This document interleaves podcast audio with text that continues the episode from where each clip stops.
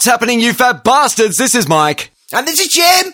And you're listening to Podcast Croissant. To like the Johnny Depp and Amber Heard of the podcast world. Oh, yeah? Yeah. Who's, who's, which one's which? I'm, I'm definitely Amber Heard. Oh, good. G'day, mate. How you doing? Mate, good, good. I started a new job this week. Yeah, no. Yeah. Well, I'm just announcing it so that other people hear too. I'm back to working from home.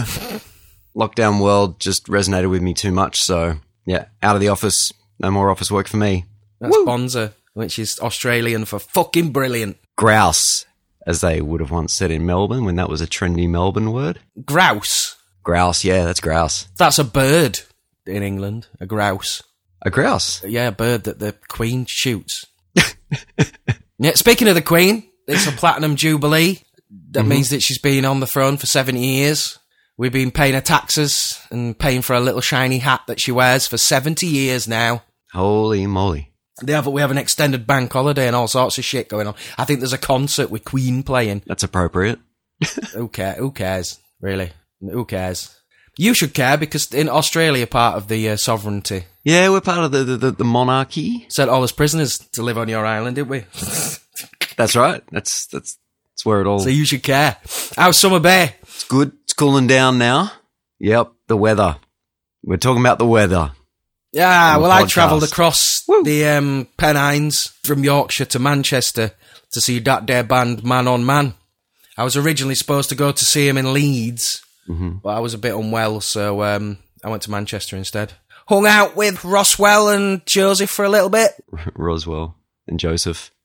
Yeah. Engaged with the Northwest homosexual bear community for a night and listened to some damn fine music. Were they good live? Yeah, it's good. Yeah, yeah, yeah. I do like Man on Man. Are they? Did, were they? Was it just the two of them though? Because I know they've got a full band in the US. They've done full band gigs. Yeah, it was just the two of them playing guitar and singing, and uh, Roddy was on his keys as well. Was there any nod to Faith No More in the shows at all? Like, did they No, do any nothing. little? No, Nope. 100% the only nod to Faith No. More in the whole night was the shirt I was wearing. Oh yeah, cool. Yep, I was the only one that turned up in a Faith No More shirt, uh, mainly because I don't really have any other shirts. Was the room full of otherwise just Faith No More fans? Do you think? No, it was full of hippies and huge hairy homos. I was gonna say, does it draw a bit of the the queer community? Yeah, yeah, it was very. Uh, there were a lot of bears, I think they call them, don't they? The, Yeah, uh, bear, the yeah, big yeah. guys with the beards and the, you know, like dressed like the Mm-hmm. um, Blue Oyster Club out of um, Police Academy. Oh, see, that's more movies that I never got around to watching as a kid. I just miss the Police Academy boat, except for the guy that makes sound effects. I know him, and also um, Bobcat Goldthwait. He's great. He's he's like the best character in the whole thing. Yeah, Zed, Zed. Did the call him Zed. That was it. Yeah. He had these little mates, Sweet Chuck, that little little guy. Oh yeah, Zed first was I think it was in Police Academy two when he was a bad guy, and then Uh-huh. in part three he becomes a cop. Yeah, Zed was a bit of a hero of mine when I was a kid.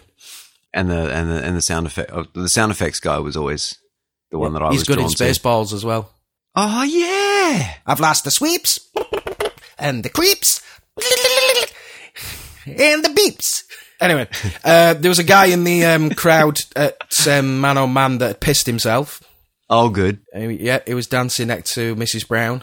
Uh huh. He'd bought a Man on Man shirt to wrap around himself to cover up the wet patch, which I thought was quite good of him. Well, it wasn't like a. It wasn't absolutely packed there, right? Like you said, it wasn't No, no. jammed out. So like, how do people piss themselves? Like I think Pissy McPissison had pissed himself before he, he came in. I think he just like woke up on the street and just thought, oh yeah, yeah, what's going on here? Can I hear some loud music? Lots of big guys with beards. I can see what's going on. I'm I'm trying to think of a good a bit of man on man. I'm trying to think of a a P pun. You know, is there a P word that rhymes with man? No, no, I haven't got one. Now, piss, piss on piss. Uh, Roddy was Piss super sweet. Yeah, that's pretty bad. and very chatty. hmm Yeah, hung out with him for a little bit. Met his uh, other half, Joey, for the first time. He was cool. He seems sweet, Joey. From what I can tell, Yeah. I follow Joey on Instagram. Good night. It was a good night. Was had by all, even Mrs. Brown, who got to dance next to Pissy McPissison. I tell you what, though, reminds me of this guy that I used to hang around with a while ago. He washed pots in a cafe. Uh, he was Oh, yeah. originally from Cuba, I think. Bit of a bad seed, um, but he was pretty ambitious, and he ended up doing pretty well for himself. He started his own business. Mm-hmm, mm-hmm, mm-hmm. Problem is, he got a bit too greedy. and he shagged his uh, boss's wife and fell out with his best mate. Eventually, as these things happen, he got in trouble with the law. Um, they came round to his house, but he broke out his little friend and blew them all away. But I'll never forget what he said to me. He said, Hey Chico, because that's what he used to call me. He said, Hey Chico, me, I want what's coming to me. The world and everything in it. Uh, Yeah, it's from Scar. That's like Scarface, like summed up, shot summed up. Yeah. yeah. I, I, I wondered. I, I wondered if we had anything for this. I was like, it's the B sides episode. Beside, besides all that, how's uh, it was it was good. It was a good little journey. I like the little story. Mm. Hmm. Hello, and thank you for tuning in to Podcast Croissant, the Faith No More podcast. Can you believe we're already up to episode 37? This time, we'll be talking about lots of fun things, including the Mike Patton version of As the Worm Turns. Also, The World Is Yours, the youth remix of A Small Victory, and the exciting, unreleased Shuffle Song.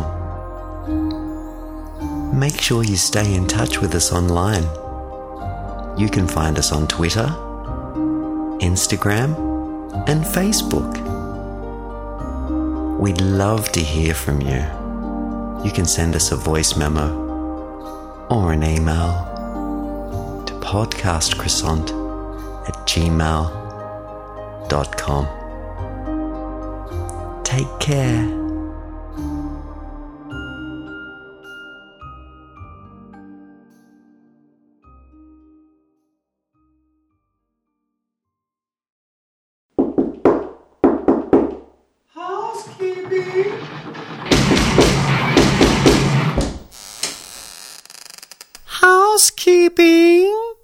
Episode thirty-seven.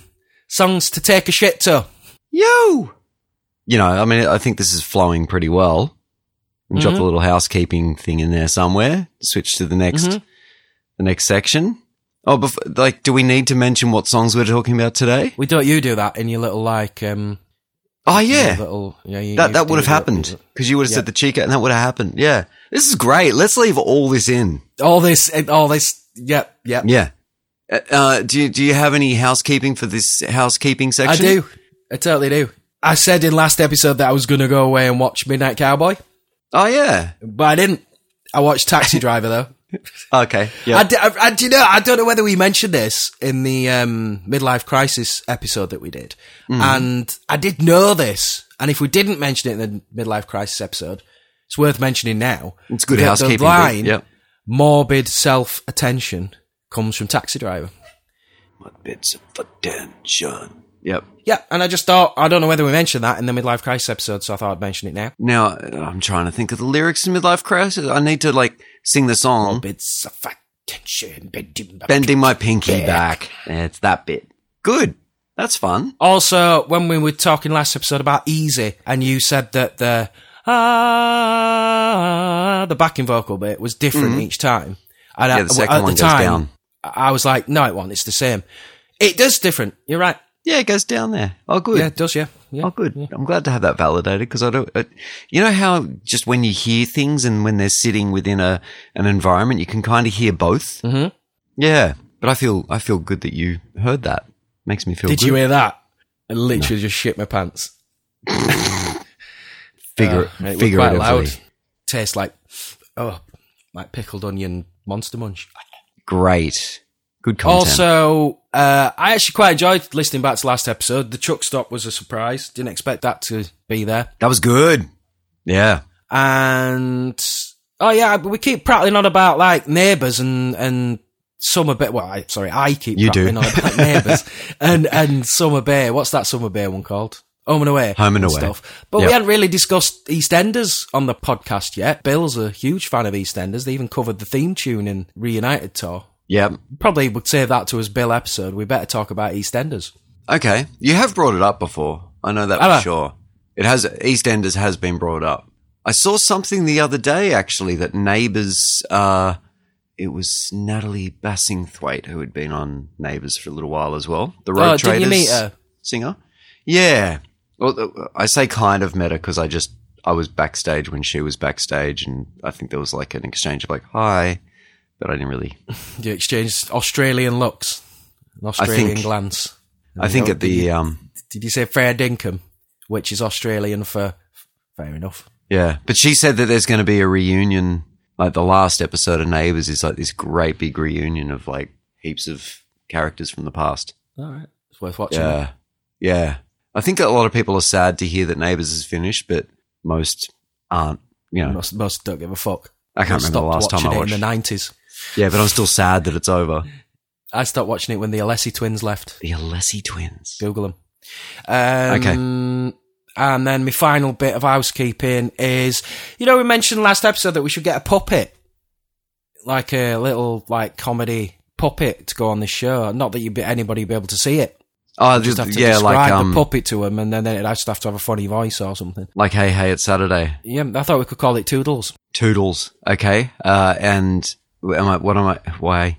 Because that's the Mike Patton's creepy doll that he I was a. used to carry around in uh, '92. That was my question. I was about to say, what was the name of that doll? Because I think that's what Toodles. It was that was it was Toodles. That was a short-lived thing, wasn't it? That little doll. It wasn't around for that long. No, no, it wasn't. But I have written an article on it. Gail and Gillian Blakeney. They're a pop duo, uh, and they were the Alessi twins on Neighbours. Yeah, Toodles was an antique doll that found her way into several interviews and photo shoots during the end of 92 and into 93. Sweet. And Patton said that he um, dug, uh, uh, well, there's several different stories. Said he dug her up in a graveyard in Atlanta. And he also says he bought her in a antique store in Davenport. Yep. So no So, one really. I mean, you you, there's there's loads of quotes and stuff about Toodles the doll. Just go on to Faith, Faith No More followers and check it out. Just type into your little magical Google square space there. Just put Mike Patton and Toodles, Yep. and it'll bring you up all, the whole story on Faith No More followers. Also, Oh. like a really ni- nice pictures of Patton with Toodles. Oh, ah, cute. Okay. Anyway, that's my housekeeping. Cool. Mo more exciting than usual. Yeah. I don't really have any housekeeping related to last episode, actually. Okay. You know, as I said, I, I normally I'll be editing or listening over the episode and I'll fact check myself or I'll make it a correction. But I, I, I think I got I got everything 100% correct last episode. I'm sure. Uh, but I, I just I just wanted to uh, in the housekeeping I wanted to flag with our listeners that I've made a couple of jokes here and there about advertising on this uh, podcast, and you and I have I don't know not really discussed it off air because we're on the air now, right? Paid advertised. Yeah, and all of that, or a Patreon or something. And I think there's two reasons why we haven't gone down that path of monetizing the podcast. And I think that's one, because we're talking We're about. Faith No More. Well, that's probably number three, actually. We're we're lazy. We can't be asked doing anything. but any draw to this podcast comes from the people, people want to hear about Faith No More. And we talk about Faith No More and anything to do with Faith No More is owed to all their hard work. And I feel like you do see this a little bit where you get podcasts where people get onto these subjects and they monetize it. And I kind of feel like it's a little bit, uh, you know, capitalizing on other people's hard work, essentially. So it's been a Fair, hesitance. man. If we're going to get some cash for it, let's do it. I want some cash. The other thing is too that you know, like um, I think it still says in our bio on um, Apple Podcasts that it's a bi-monthly podcast, and I don't think it's ever really been bi-monthly. Does that mean two a month? We've even yes, That's and I never think, happened. We've and I- never did two episodes in a month. No.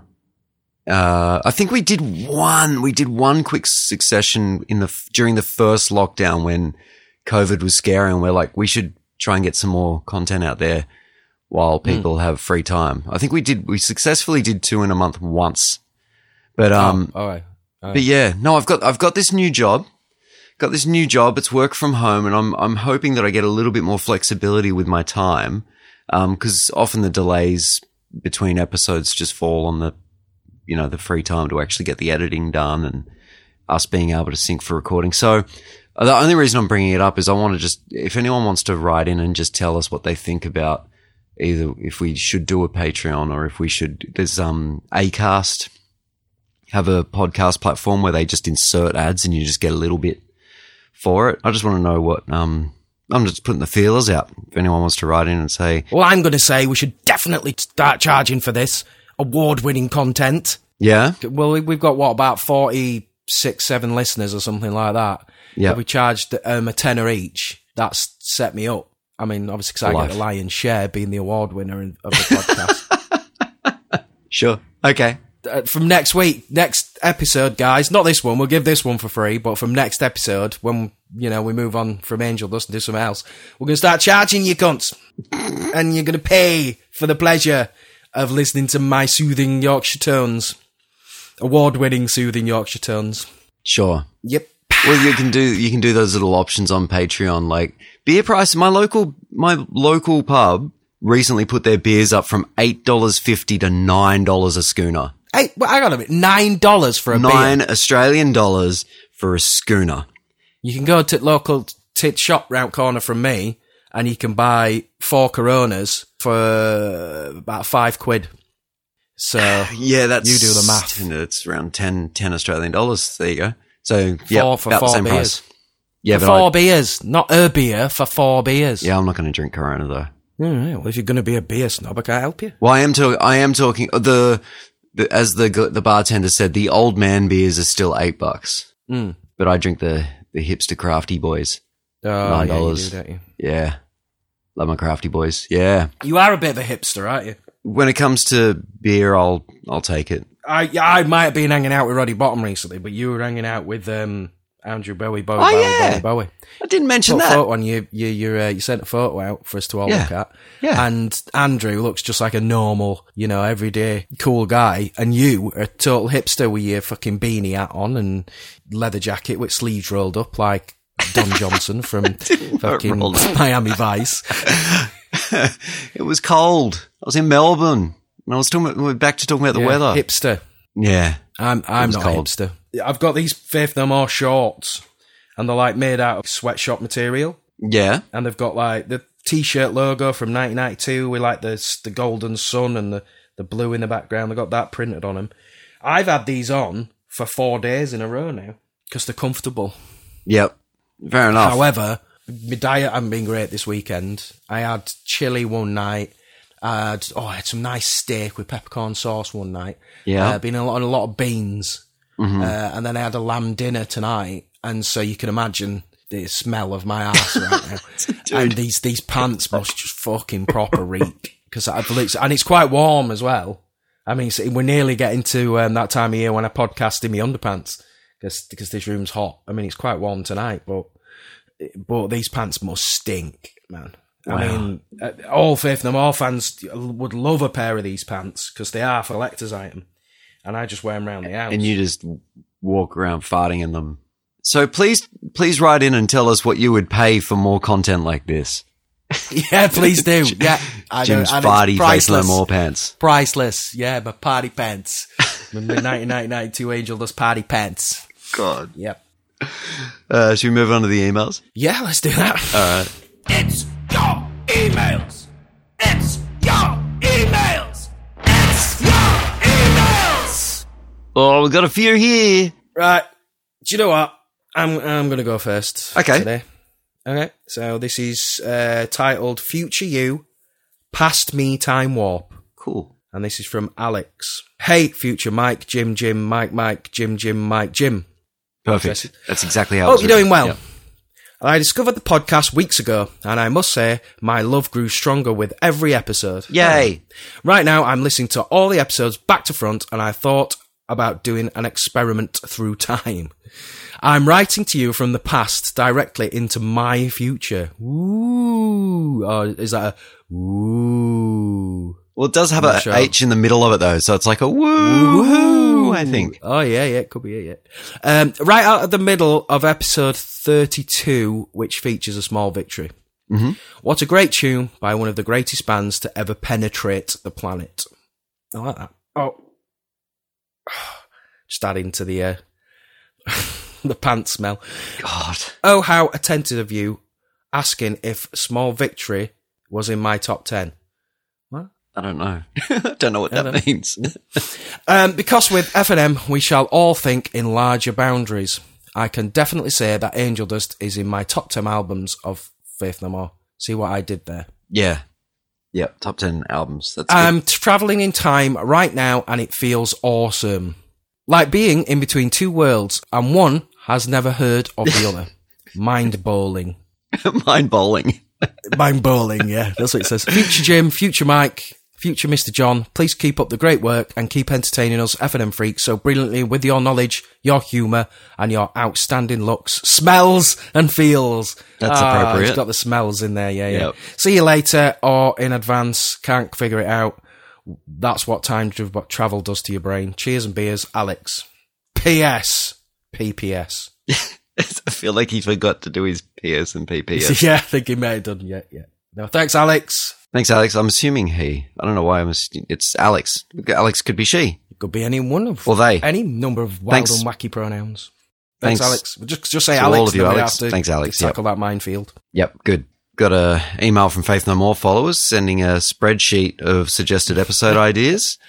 Yeah, Um, that's I exciting. sent that in April, over a month ago. Oh my god, do you want to do a real thing series? You hadn't even read it. Hadn't read it. No. You want to do a Yeah, real I thing do a series? Real Thing oh series. my Yeah, god, do- every like we- like we just did with Angel Dust. Yeah, I want to do every song from the real thing. Oh my lord. That'd be fun, wouldn't it? Ugh. I like the uh, you put Mr. Bungle in here. That'll be fun. Do Mr. Bungle, Mr. Bungle side A, B, C, and D. Oh, so breaking it up and then California. What about Yeah. Disco Volante? I can't do Disco Volante. Why? It's my favorite. Is it? Yeah. Oh, well, what we do Disco Volante then? It's it's my least favorite. We don't have to do it over four episodes though, because like I think I've listened to the Bends once ever. There's either too much discussion there or not enough discussion there. I'm not sure which. Do you want me to read this one from? Um, Man- oh, by the way, I'm Mike One Laptop Haze. Yes, I had to return my lost a laptop, when I left my last job. I mean, I do get a new laptop soon, and it's like super duper specced up, six, 16 inch boy. Uh, Well, let us know when that comes, and then we can you can go back to your previous name. yep, Yeah, appreciate it. Cool. but from now on, you can't use Mike Two Laptop Says because it will be a lie. Yes. Just like Amber Heard. Have you watched any of that? Yeah, a little bit. I've heard mixed reports about some of the dissection of it. I've, I've stopped engaging. Mrs. Brown's watched the entire court case from beginning to end. Really? Yeah, everything. And I've just watched little clips. And I think they're both Looney Tune, violent drug addicts. I, yeah, I think, I think my observation would be that the, the two of them have been toxic for each other. Yes, toxic. It's a toxic relationship, Michael. Yes. Yes. Manuel Lautner has written in. No good. Manuel uh, with the subject Das Schützenfest? Insights from a Yep. German Faith No More fan. Here we go. Hello, Jim and Mike. Manuel of an Ornella Muti and Adriano Celentano fame here. Ah, you were going to say Celentano then. I almost did, and then I corrected You myself. almost did. Celentano. Uh, Celentano. Manuel of Ornella Muti and Adriano Yeah, he, uh, he's written in, fame. in, yeah, yeah, yeah, yeah, yeah. Oh, that was man. Okay, got it. Right in before. Yep. Since you explicitly asked for listeners from Germany in your last episode, I naturally feel called to write to you again. Appreciate it. This is good. Yeah. Uh, These are the moments I love. Das Schützenfest has always been an absolute oddity for me and my Faith No More fan buddies. When the song came out and we heard it for the first time, we laughed our asses off, and of course, we thought it was super cool that Mike Patton tried to sing something similar to German. The story of the song is undoubtedly set in Bavaria. So in my hood, oh mine, by, oh my, oh. Did you just fart into the microphone? Uh, I just farted, but it was really loud. Did you hear it? Oh mein Bayerisch, yeah, I did.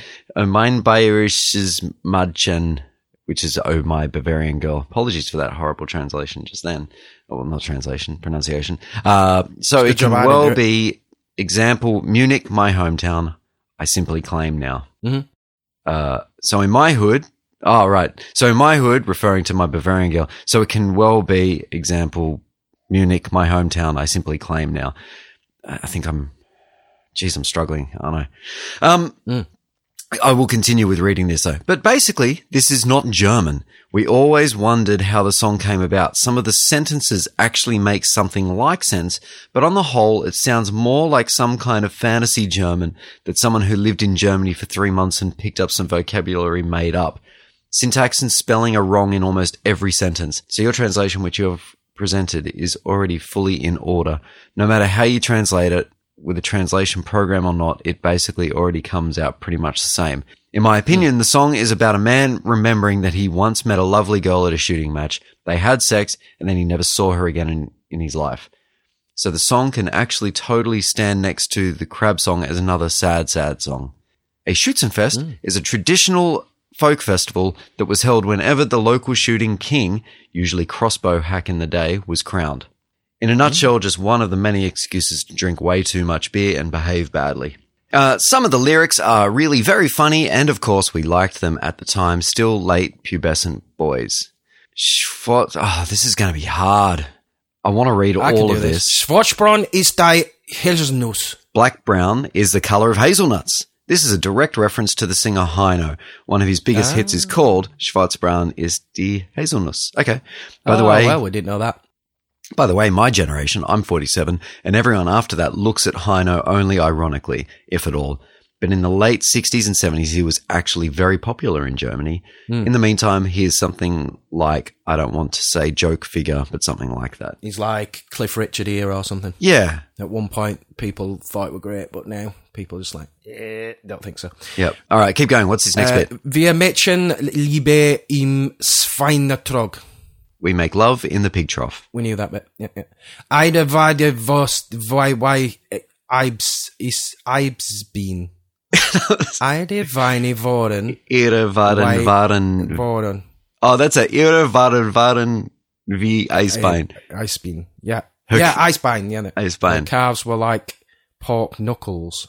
Eisbein is a traditional Bavarian dish. Tastes exactly as awful as it sounds. Uh, und weg, Arschloch! The dog is gone, asshole. Sei mich aus meinem Hörsin. Oh, I can't say that one. Sie mag Wurst. aus, sie mag aus meinem Herz See, you're better doing this than me. Why am I doing the German bits? You're better than me. She made a white sausage out of my heart. A Weisshurst. A Weisswurst. That'll be it. It's Weisswurst. called correctly. Is another Bavarian dish. An An extremely, tasty, sausage. Actually. Mm. And then Go on then, you do the, you, you, you carry on Okay. doing the German bits. Ach soll hol bo Yeah, when you listen to that, I always thought you said Axel Holy Arsehole or something like that. I thought it were a uh, reference to Axl Rose. yep. It's something he would do. Probably the most poetic line in the whole song. Her armpit was clean and smelled like summer rain. Oh, I like that. Uh, needless to say, my friends and I considered it our sacred duty to loudly and unmistakably demand that the band play Das Schützenfest at every damn Faith No More gig we attended in Germany, e.g. Rock am Ring, or especially at every gig in Munich. And I've been to every one since 92. But as we all know, unfortunately, our prayers were never heard. By the way, I never made love to this song, nor did I ever in a pig trough, which I suspect is not a very common thing, even in Bavaria. Cheers, guys. Manuel. And then at the bottom here, he says, uh, my very first Faith No More concert was in 1992 in Munich at the Circus Krone, or Krona, uh, from which several live recordings famously have been released on Yeah. various singles and E EPs. Yeah, well, very interesting, very well thought out, excellent uh, email. Thank you, Manuel. It was. I, I love. I love that Enjoy stuff. that. I'm sorry to our listeners Yep. for how staggered that was.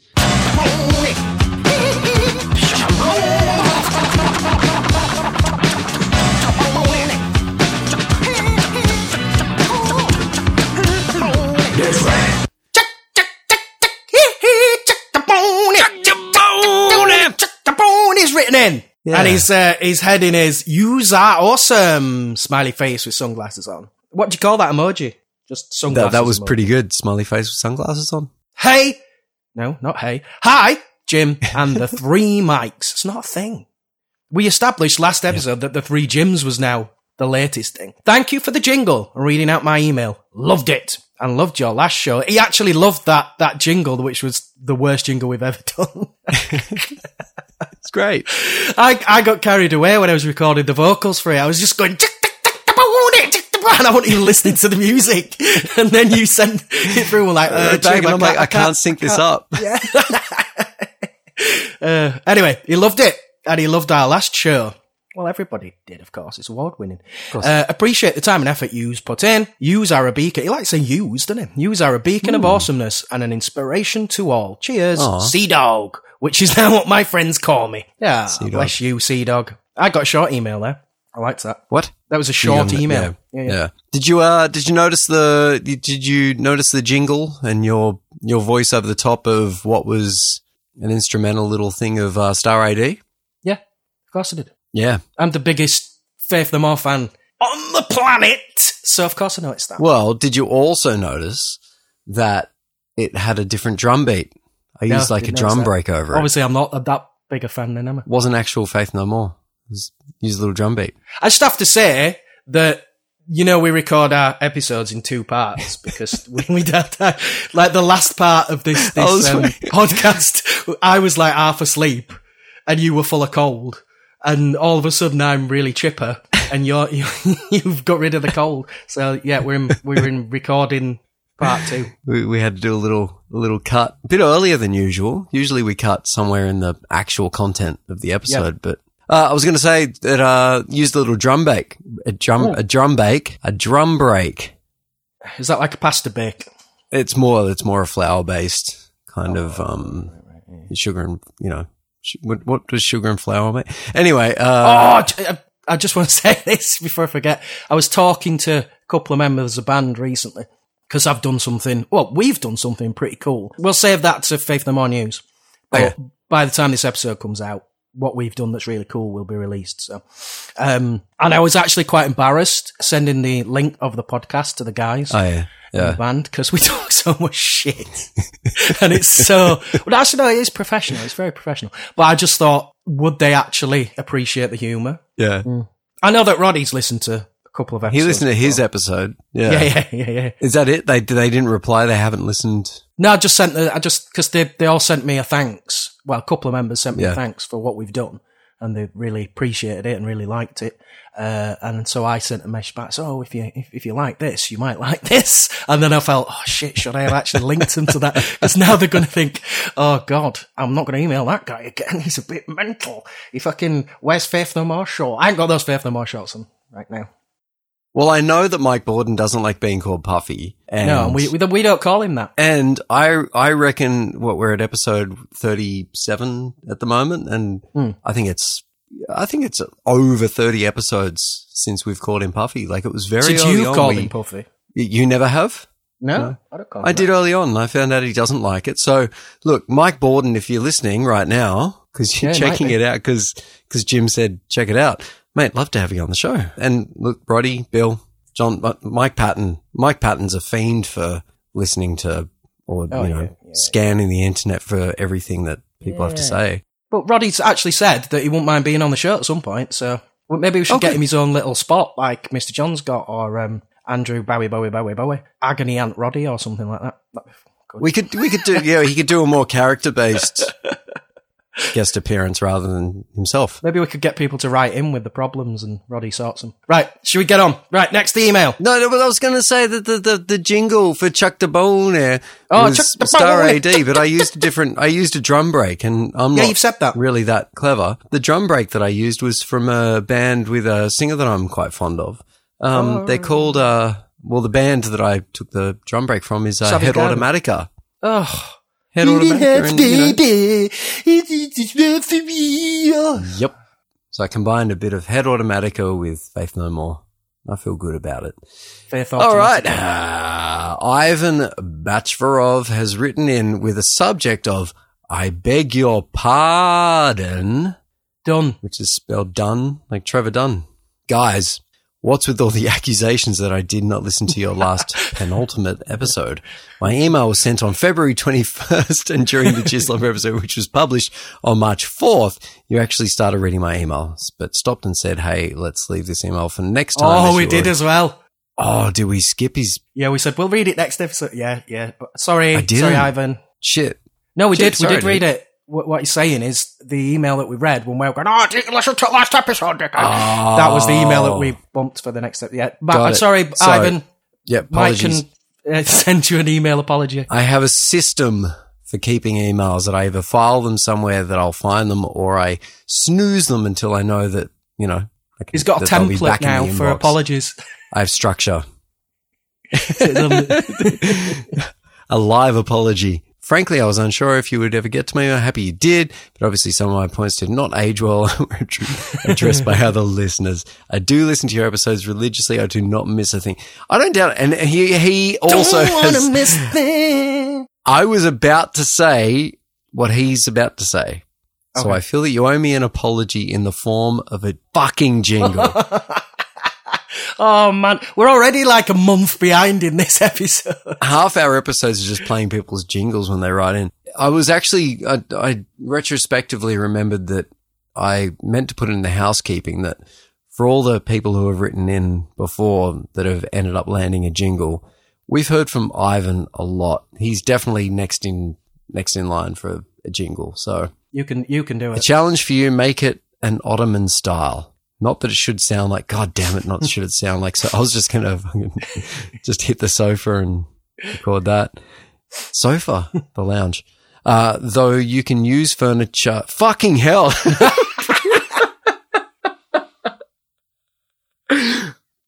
though you can use furniture as percussive surface if you want. Wow. Wow. Wow. We're on this. Ottoman as in the beginning of mouth to mouth. Can you do it? Huh? Bachi from Bachi. Even the cute little sign off is Bachi from Bachi, as in kisses from Bachi. Cheers, Ivan.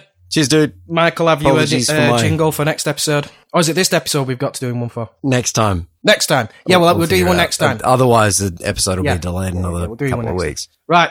Email All from. Matt Baker. oh, fuck's sake. Title. I haven't read this. Red but- Hot Chili Peppers podcast. Matt Baker. Hi, Mike and Jim. I just got finished listening to your Blood Sugar Sex Magik episode and I really enjoyed it. I'm a big Red Hot Chili Peppers fan as well as being a music producer and I really appreciated your analysis of the songs from a producer's standpoint. I loved how you incorporated the stems into your discussion and blended them to each song, etc. Is this a one of a mate of yours or something that you've No, I- to write in? No, no. It was all really well done and one of the best music podcasts I've ever listened to. Oh my god, it was a piss take. Oh, I know you guys mentioned Stadium Arcadium in the episode and how it potentially could have been better as a single album. I would love to hear you guys do an episode or a segment on that album.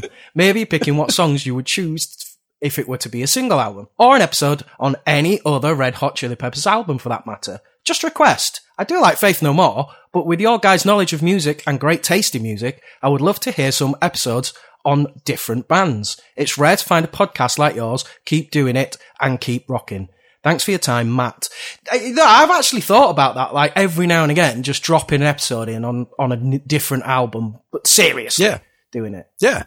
Yeah. I'd like to discuss Nevermind by hmm. Nirvana. I think that'd be a cool one to discuss. And I think with our award winning style and humour and, and take hmm. on things, Absolutely. we could pick albums that you've got that five degrees, 50 degree. What is it? Oh, the six degrees of my Patton. Yeah. Yeah. You, well, we could do it on Faith No More because I've, I've got loads of stuff that I could link Nirvana with Faith No More, for example. Yeah, that's fun. um, Every now and then, yeah, we could do the six degrees of faith no more and we could do an episode on something completely different. Yeah. Cheers, Matt. I like it. Yeah, thanks, Matt. Oh, Nancy Mackey. Oh. Do you know when I say it in that voice? I like squeeze, Yeah. squeeze me breasts. Oh, Nancy Mackey. Wow.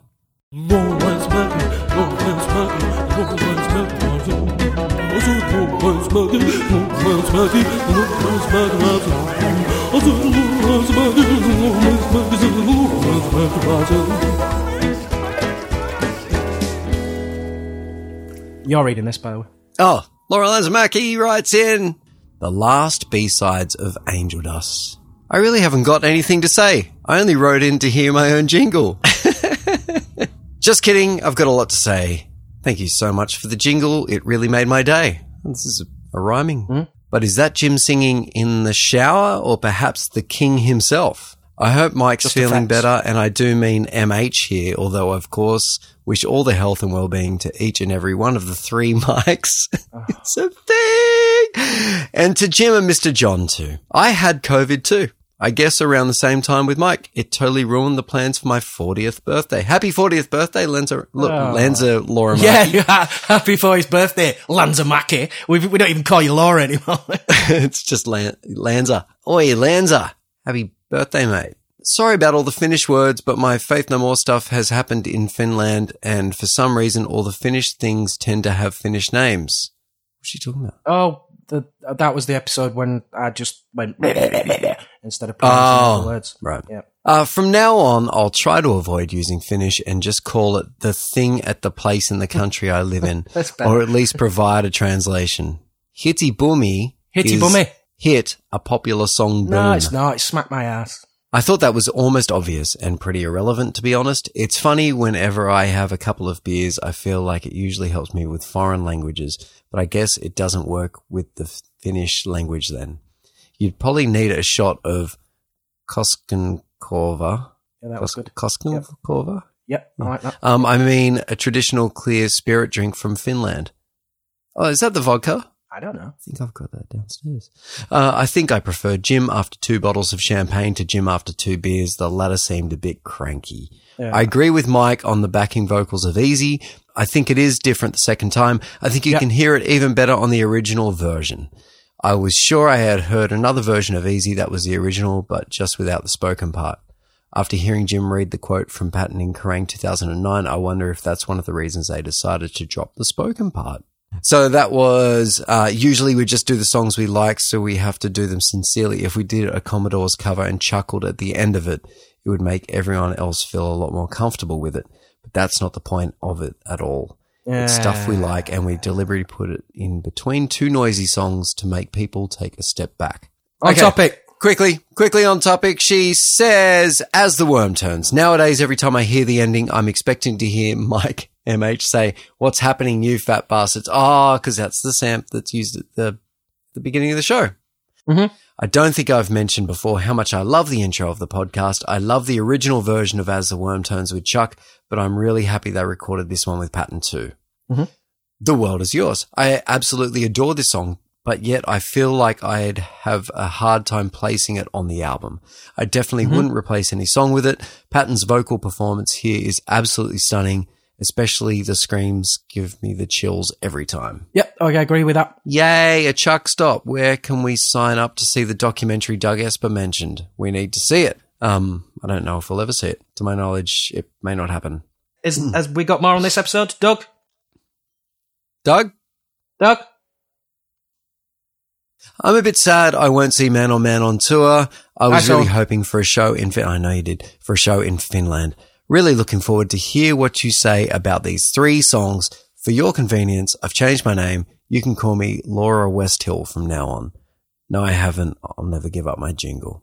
Laura Lanzamaki. Laura Nancy Mackie. Hmm. Thanks, Laura. Lanza Laura Mackie. All right. Andy Sintus is back. We haven't played his jingle in a while. I am Andy Sintus with a silent T. I won a competition, was the only entry. Mike and Jim wrote this jingle for me. Billy Gould is the poker daddy. Like my sugar with coffee and cream. Intergalactic planetary. Intergalactic Andy Sintus, Andy Sintus with a silent T. Intergalactic Andy Sintus, Andy Sintus with a silent T. Intergalactic Andy Sintus, Andy Sintus with a silent T. With a silent T. With a silent T. That's my favourite jingle that we've done so far. Of course it is. Title: B-sides and boyfriends. Ooh. Sounds like I might be a bit raunchy this one. Um, hey there, Jim and Mike, Mike and Jim. Hope you are both well. I've just finished listening to the Songs to Make Love to episode. Another cracker. Cheers, fellas. I wanted to email you about a couple of things. Firstly, some thoughts on the B-sides.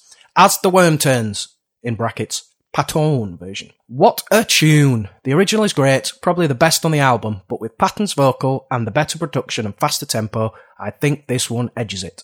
I used to love the scratch samples too, but now I'm not so sure anymore. I agree. To be continued. Yep. Yep. The Small Victory remixes. Brilliant, just brilliant. I don't agree. The World Is Yours. A great song in that it really marks the different direction the band went in after the real thing. And yet, I don't think it would have sat comfortably on Angel Dust. I think everybody's going to say that. What? And, I, and I, I think we'll all agree.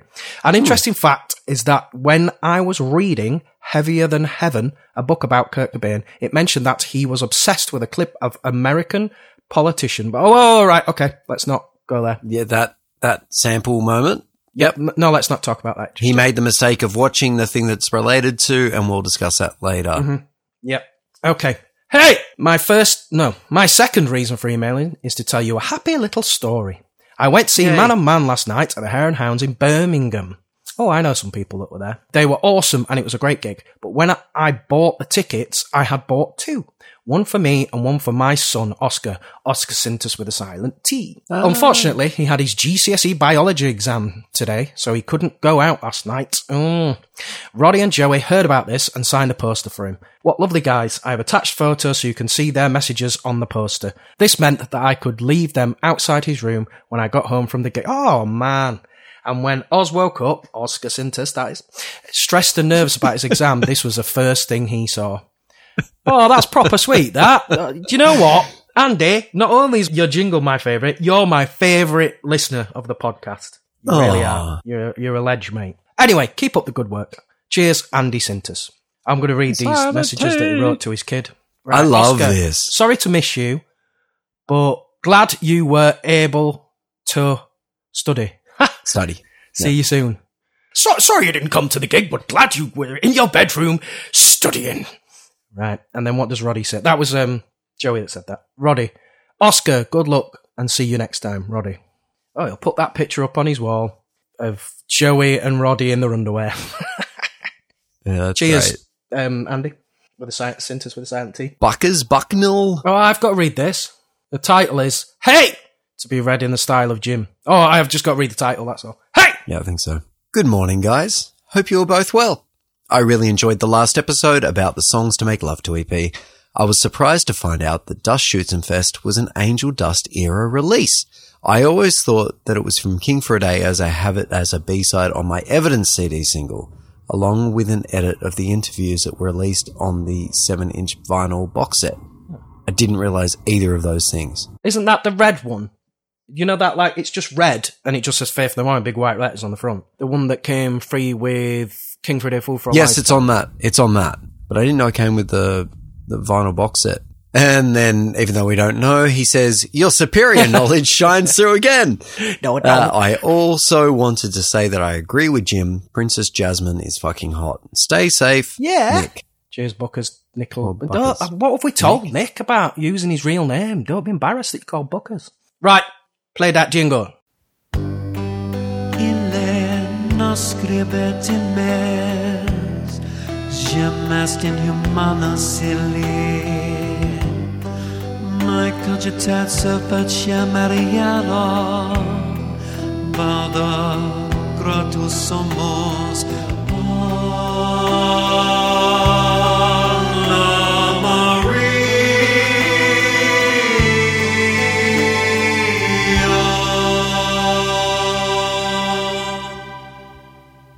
Anna Maria Starnell, The World Is Yours.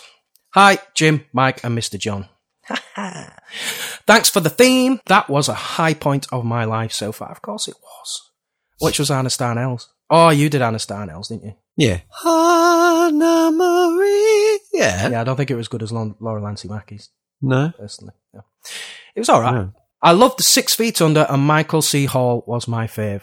It had the best ending of any series ever. Oh yeah, you were talking Yes. about Six Feet Yep. Under, weren't you? It absolutely did. It's worth watching every single episode to get to it. Uh, the Bond themes are class act, and I never get why Thunderball is rated so low in all those lists they always do. Tom Jones is singing his heart out, and it's just brassy and bold, perfectly Bond. I didn't know it were rated low. Patton's adult themes for voice is a better idea than a record. It's priceless. It's a priceless solo offering from a charismatic frontman of two bands. His weird side is compelling, but never an easy listen. Um, I know we're doing that Patton episode at some point, but I like adult themes of voice. I just think it's Nah. a, a lesson in voice control, and it just shows you what Patton can do. Particularly because of the era it was recorded. I think it was what 1990. I think he started it in 92, did he? And Was it released 96 or 97? I think it was 96 it was released, but I think he's he'd been recording it for a few years. Just like in hotel rooms, I think. Did he record it during 95 or 97? No, I think he recorded it over a few years. I, I think it's possible he started it on the Angel Dust tour. Nah. And he just recorded like noises and just kept them and then put it into an album. Is that not right? Nah. I'm not a Patton bum boy like you, so No, it was released 96 and he did it while he was in his hotel. I'm, I'm about to Google this. all right. I, You I Google it can't believe I don't know. Yep. Like, let's say most Phantomish records. I admire the effort more than I can bear to listen to it. That said, I adore the director's cut. And it's a shame they didn't get to release their version of Flashdance What a Feeling. I've never heard that. Yeah. I've never heard that. That would have been a bizarro, mas- bizarro masterpiece. That's my phrase. She's It was presented as a joke. Originally, it was presented as a joke, but I feel like they did end up doing it because they liked the idea. Yeah, I don't know. In an interview with a Swedish magazine called Close Up from 2006, Patton praises Norah Jones's contribution to Peeping Tom and calls it deliciously vulgar. He had previously slagged her music for being bland wallpaper, so let's assume she didn't read that before agreeing to work with him. Uh, the feature opens with a very Pattonian quote. Music is my life. It's my wife and my mistress. It's everything I am as a person. It's me. Nice quote. Uh, as for the rest of Angel Dust tracks, I love them all. The World of Yours is amazing, but it shouldn't have been on the album. I've already established that. Take care, Anna Maria. right, have you Googled that? Anna Marie. It was released in 96, so I'm right. It don't mean to say It was released in 96 and it was, the album was solely composed of vocals, arranged, blah, blah, blah. Uh, uh, uh. Yep. You know what I did? I clicked Wikipedia again because I was trying to get a fast answer. It was released in 96 though, and I am absolutely certain it was recorded entirely on the 95 tour. Right, okay, here you go. Do you want a quote? Okay. The album was captured on four track Tascam recorder, which Patton kept on him at all times during Faith No More tours between 92 and 97. Recorded and mixed in fine hotel rooms round the world. Produced primarily by John Zorn. Did you say between 92 and 97? Yep, How was it released in 96 then? because Mike Patton is a time traveling motherfucker. I don't know. Obviously, I've written it wrong. All right, I've got to take my headphones off because I'm walking to grab the physical CD. All right? One sec. Yeah. This isn't even No, a Patton episode. No, this isn't even a Patton episode. No, it's not good enough, Jim. I've cleared this up now. We've cleared it up. these things off the top of our head We've we've we've cleared it up. I've just cleared it up. It was released in '96 and it was recorded in '97. If you open the CD case, it actually lays out every single room that each track was recorded in. Well, there you go then. So if you look at it, it says starts at the Georgian Court Hotel in Vancouver, and it moves through Camlin Hotel in Seattle. There's one in Melbourne, I think, from memory. Um, and it tells you what room and everything. Right. Well, obviously tally that up to where Faith No More were playing on FNMLive.com. Oh, you could. You could actually, you could look at the dates. Oh, sorry, you could look at the venue, like the, or the, yeah, the city, God. And then, and you can match it up. Anyway, it doesn't give dates. So I thought it did. Okay, we've got one final email. I've had a lot of emails, haven't we? I mean, we're, we're, I bet we're an hour into this podcast already, and I don't Still even know.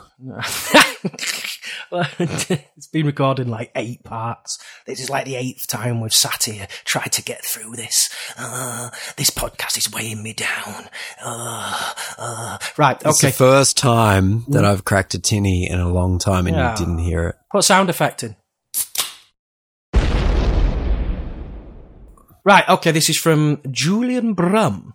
It's quite a nice name, isn't it? Julian Brum. Um, his title is Surprise, You Fat Bastards.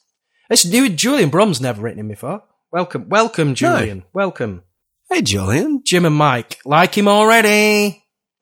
Uh, new fan here. I'm a little late to the party, but I brought a lot of jizz to lob and lots of caca for you to go cuckoo for. Ah, He's a poet as well. Clever. Um, I think I might be one of your more.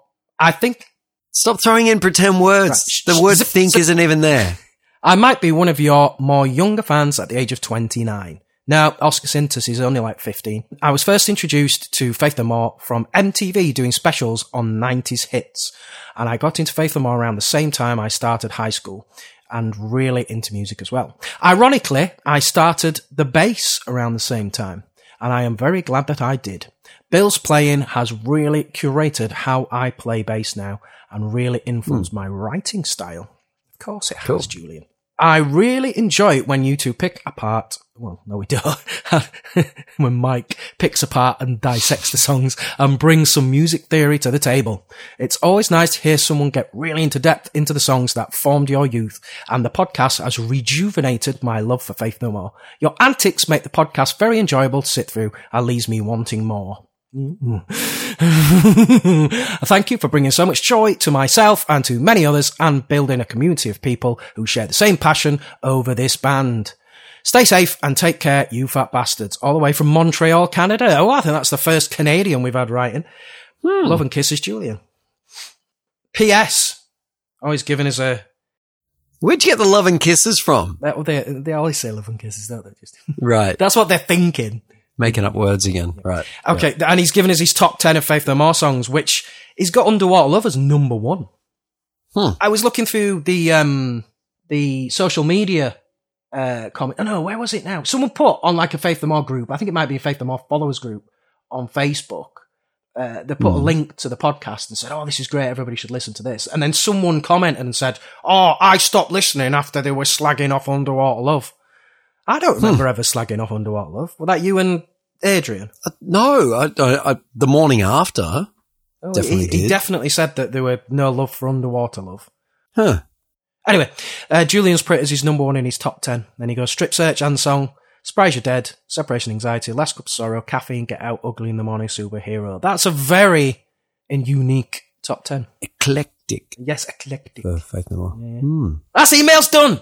Emails Yeah, are done! let's- Let's cut to a new segment we've made up recently with Mr. John. He reads out the socials because we forget to read them all- all the time because we only read the emails. So Mr. John has this new segment. Here it is. Don't have to write a jingle because there that is too. Mr. John will write his own jingle. Hi everyone, Mr. John here, and I've got the German to English translations of Das Schützenfest from last episode. Uh, first up, here's our German friend, Butt Fock. Hello, Jim and Mike and Mike and Jim and Jim and Jim and Mike and Mike and Jim and Jim and Jim. This is Alex from the Germany speaking.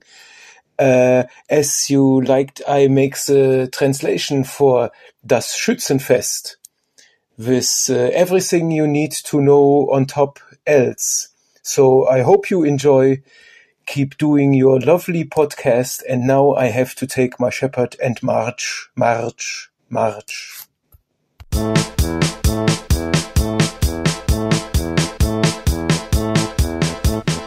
Scream, female. We meet them at the Schützenfest. For me, she looks like Heino's sister. Hey, black brown is the hazelnut, black dyed was her hair.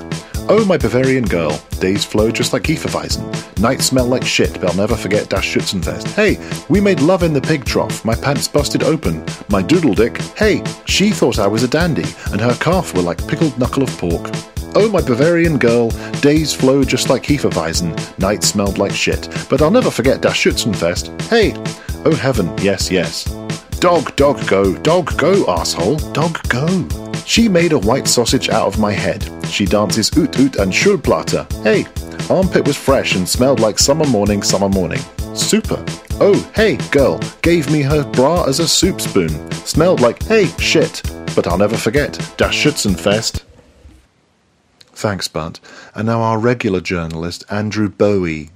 Bowie, Bowie, Bowie, Bowie, Bowie, Bowie, Bowie, Bowie, Boingy, Boingy, Boingy, Andrew Boingy, Boingy. Anyway, he's translated, I, I don't know. Translation number two. We then met for the Open Schützenfest, weekend morning shooting fest. To me, she looks like Heino's sister. Hey, famous German singer from the 60s. The hazelnut is black brown, her hair was tanned black. Oh, my Bavarian girl, just days away. Point out, lie down yourself too. We just don't shit with that. The Schützenfest, never seen again. Hey, we make love in the pig trough. My pants burst on my noodle dick. Hey, she thought I was a dandy. Not familiar with the use of dandy in German, not sure of the connotations. Her calves were like pork knuckles, expression for being icy cold. Oh, girl, just days away. Point out, lie yourself down too. We just don't shit with that. The Schützenfest, never seen again. Hey!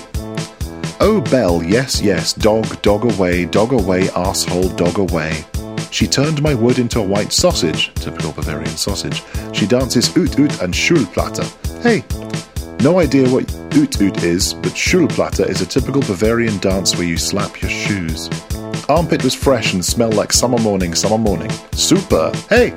Oh, girl did it to me. Superhole, her bra. Superhole is literal, we have no idea what it means. It could be easy to open. Weekend shit, but not with that. Never seen the Schützenfest again. Hey! Never seen again. And that's all from Translation Corner. Next week, the Bible in Japanese. 俺を覚えているか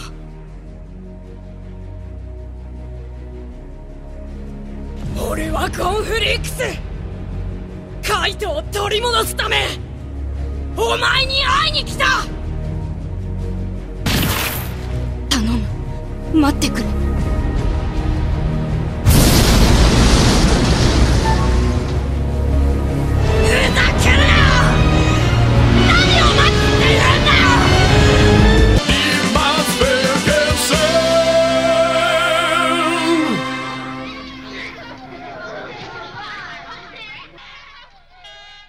Right, let's dig into these uh, last B sides of Angel Dust.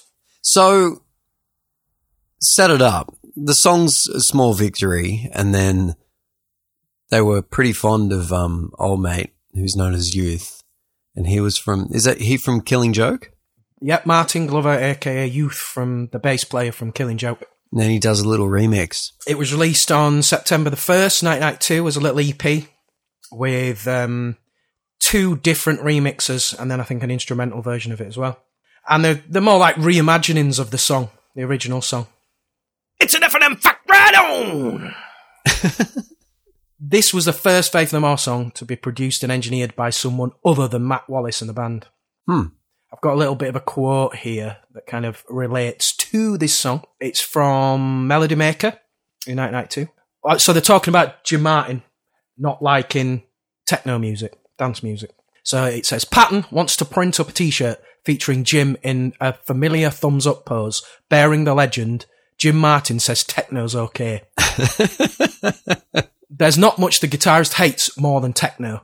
The band have just heard the Youth remixes of their single Small Victory and they're happy as pigs in shite.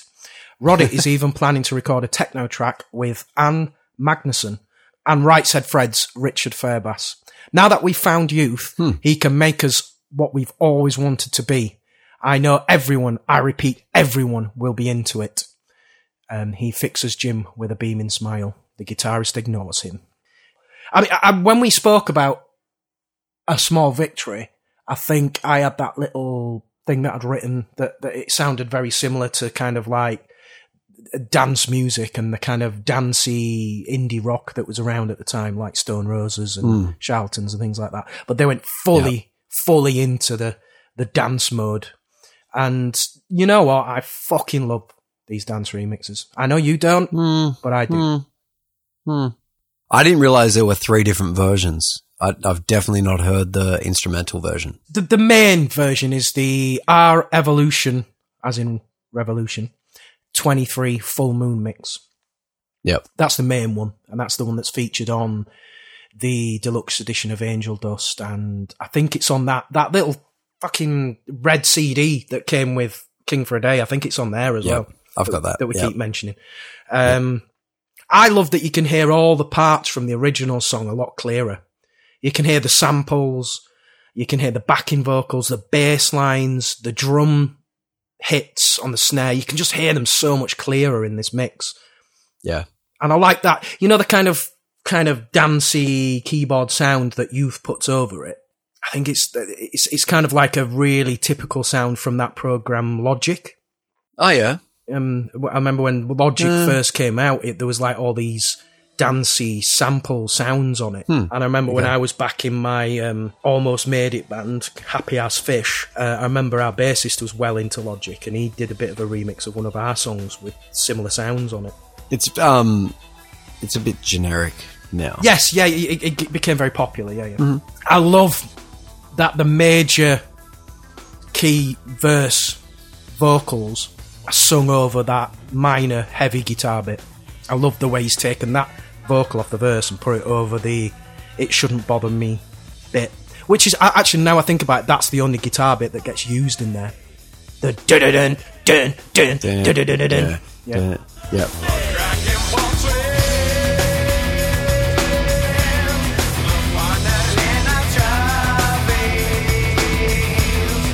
I love that because it makes that vocal sound quite eerie. It does sound eerie. I would have said he's added some percussion to it as well. Oh, there's extra, yeah, Yeah, extra beats in there. extra percussion, extra beats.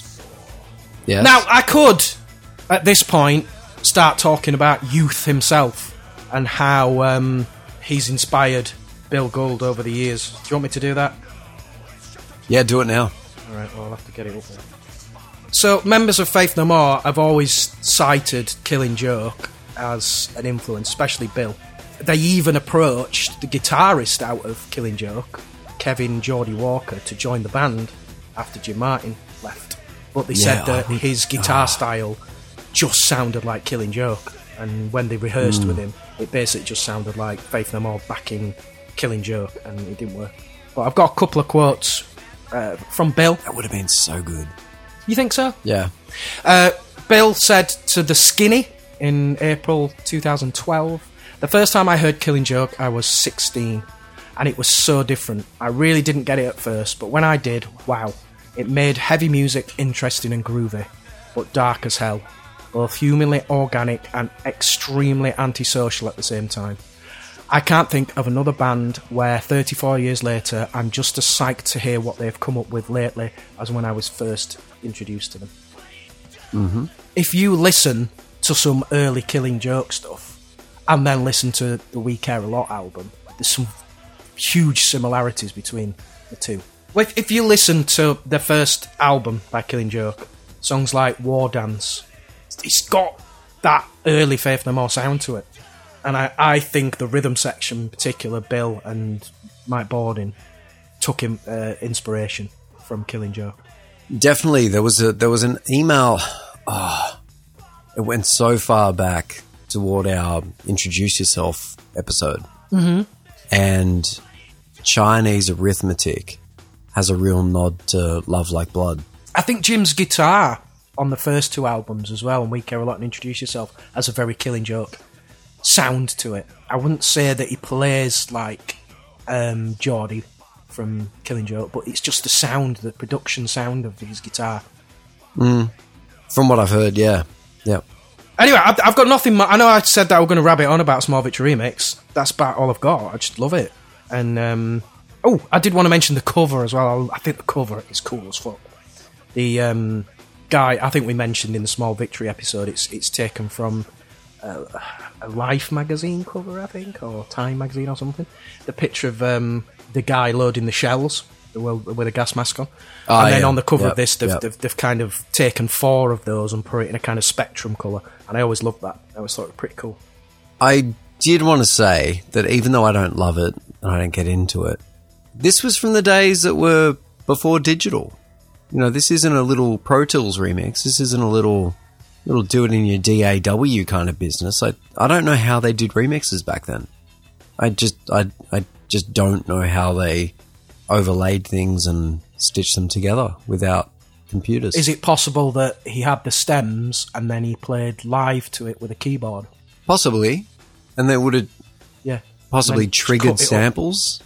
But I don't know how they did it. Like it, it must be exactly what you're saying. Like they play it through a long time and they trigger the samples as they want them. Because I can't think of how else it's done. And also, Faith No More don't record to a click. Oh yeah. so that'd the song would be in different tempos as well. You know, choosing little parts and making them work. Yeah. If anyone has any insight on how to do that in a in a analog world, let us know because that's something Well- I don't have any insight. You're into. gonna love me because I actually reached out to Martin Glover, aka Youth, and put a few Oh, yeah? questions to him about this remix. Did you? Um, yeah. You got me back on board now. Yeah, yeah, yeah, yeah, yeah. Unfortunately, yeah, he didn't. yeah. He didn't reply. Oh. So let's move on to the next song. What song do you want to do next? Well, seeing as though we've done the one you like the least, let's move on to the one you like the most. As the worm turns, Mike Patton version. It was in my top ten. It was. It actually was. Yeah, yeah. So you'll be glad to know that this was the highest ranking non-album track in the now famous Faith No More followers poll, and it came 23 out of 105 recorded songs. So it was 23 out of the out of all Faith No More's catalog.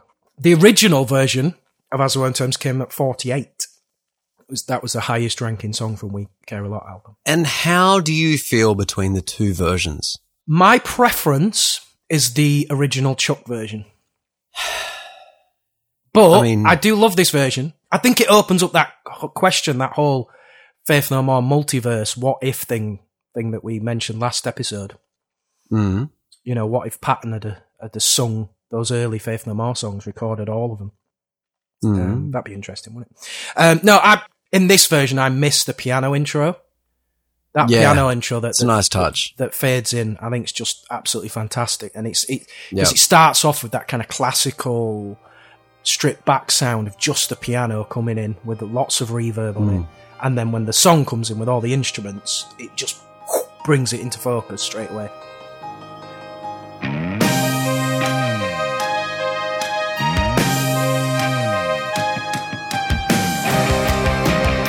You miss that Yep. from this version when it just starts with the um, strings.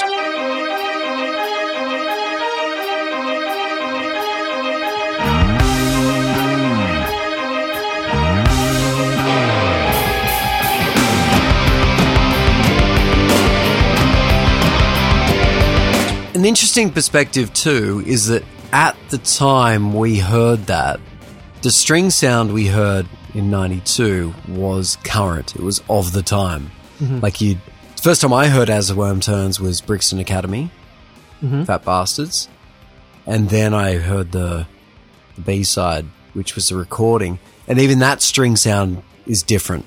Mm-hmm. Like the the studio version's a bit more swishy. It's a bit thicker. It's a lot thinner live for the real thing. I prefer Um, that live sound actually to the, the recorded sound. Yeah, me too.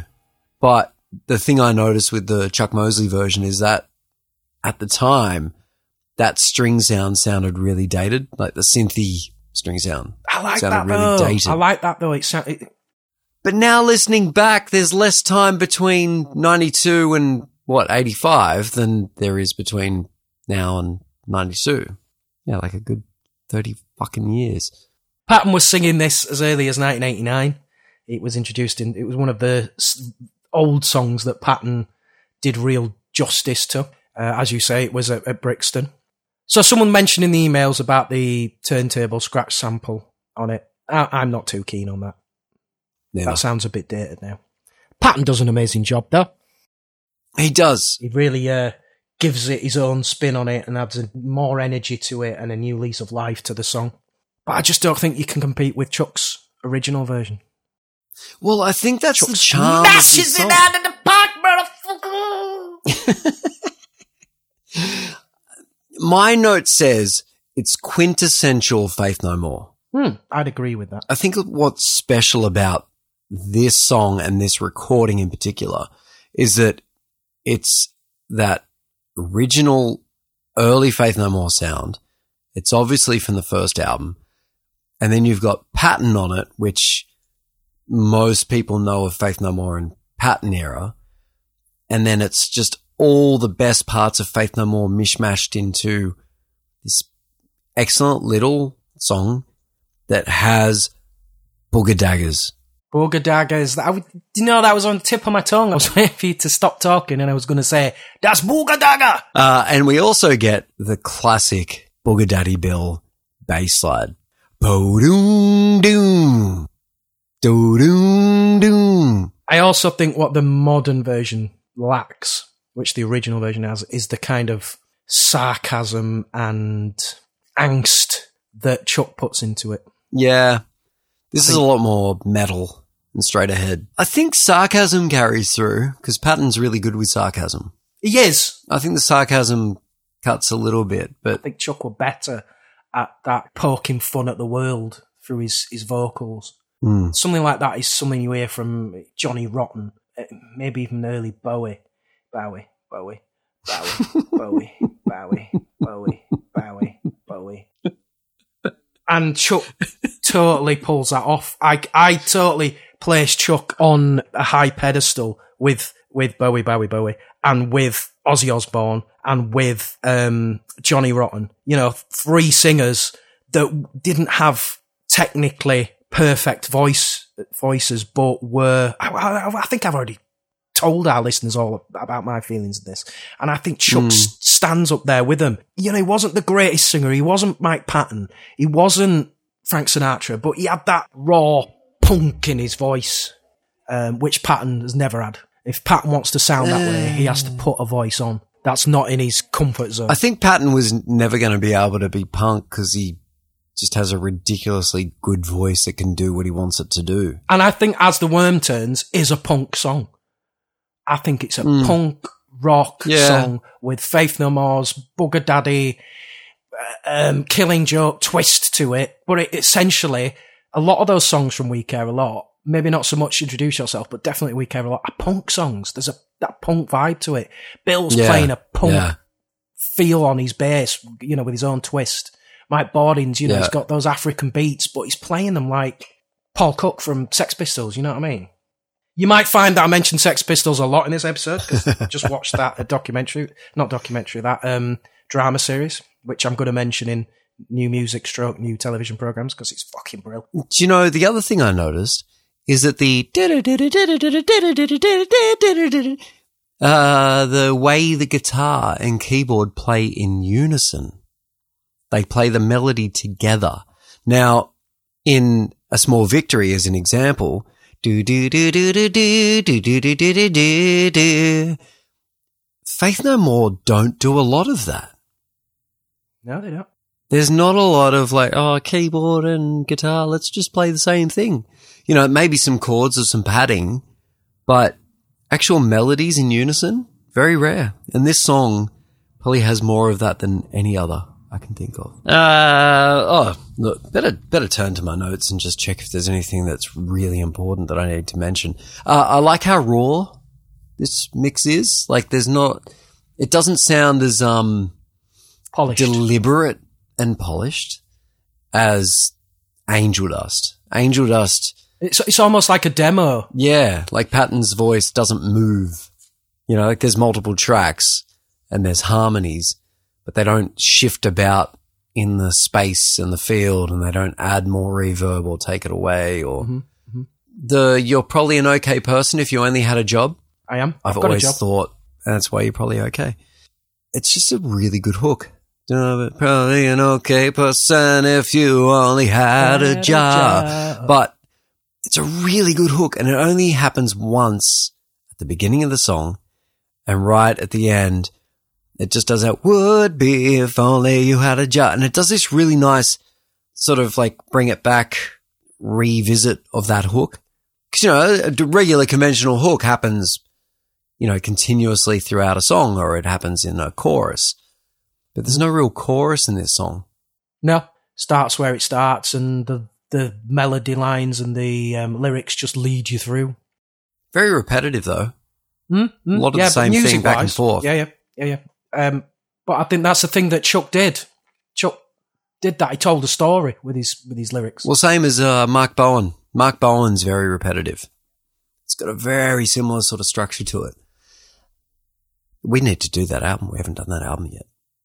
Yeah, have we done? No, we haven't done that. We haven't done We Care a Lot. We haven't done Sol Invictus. Nah, mate. It's coming. It's coming. I like the bit where he goes, uh, Friday morning, Sunday bright. It's going to be a good day.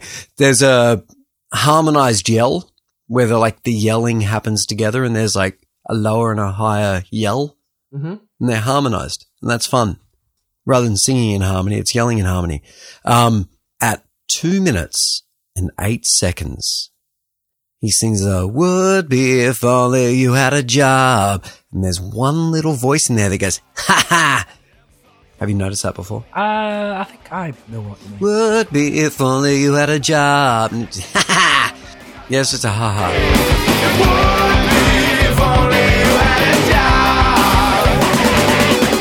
Um, and then Patton does his little ow, close the song out, which is only of Angel Dust era.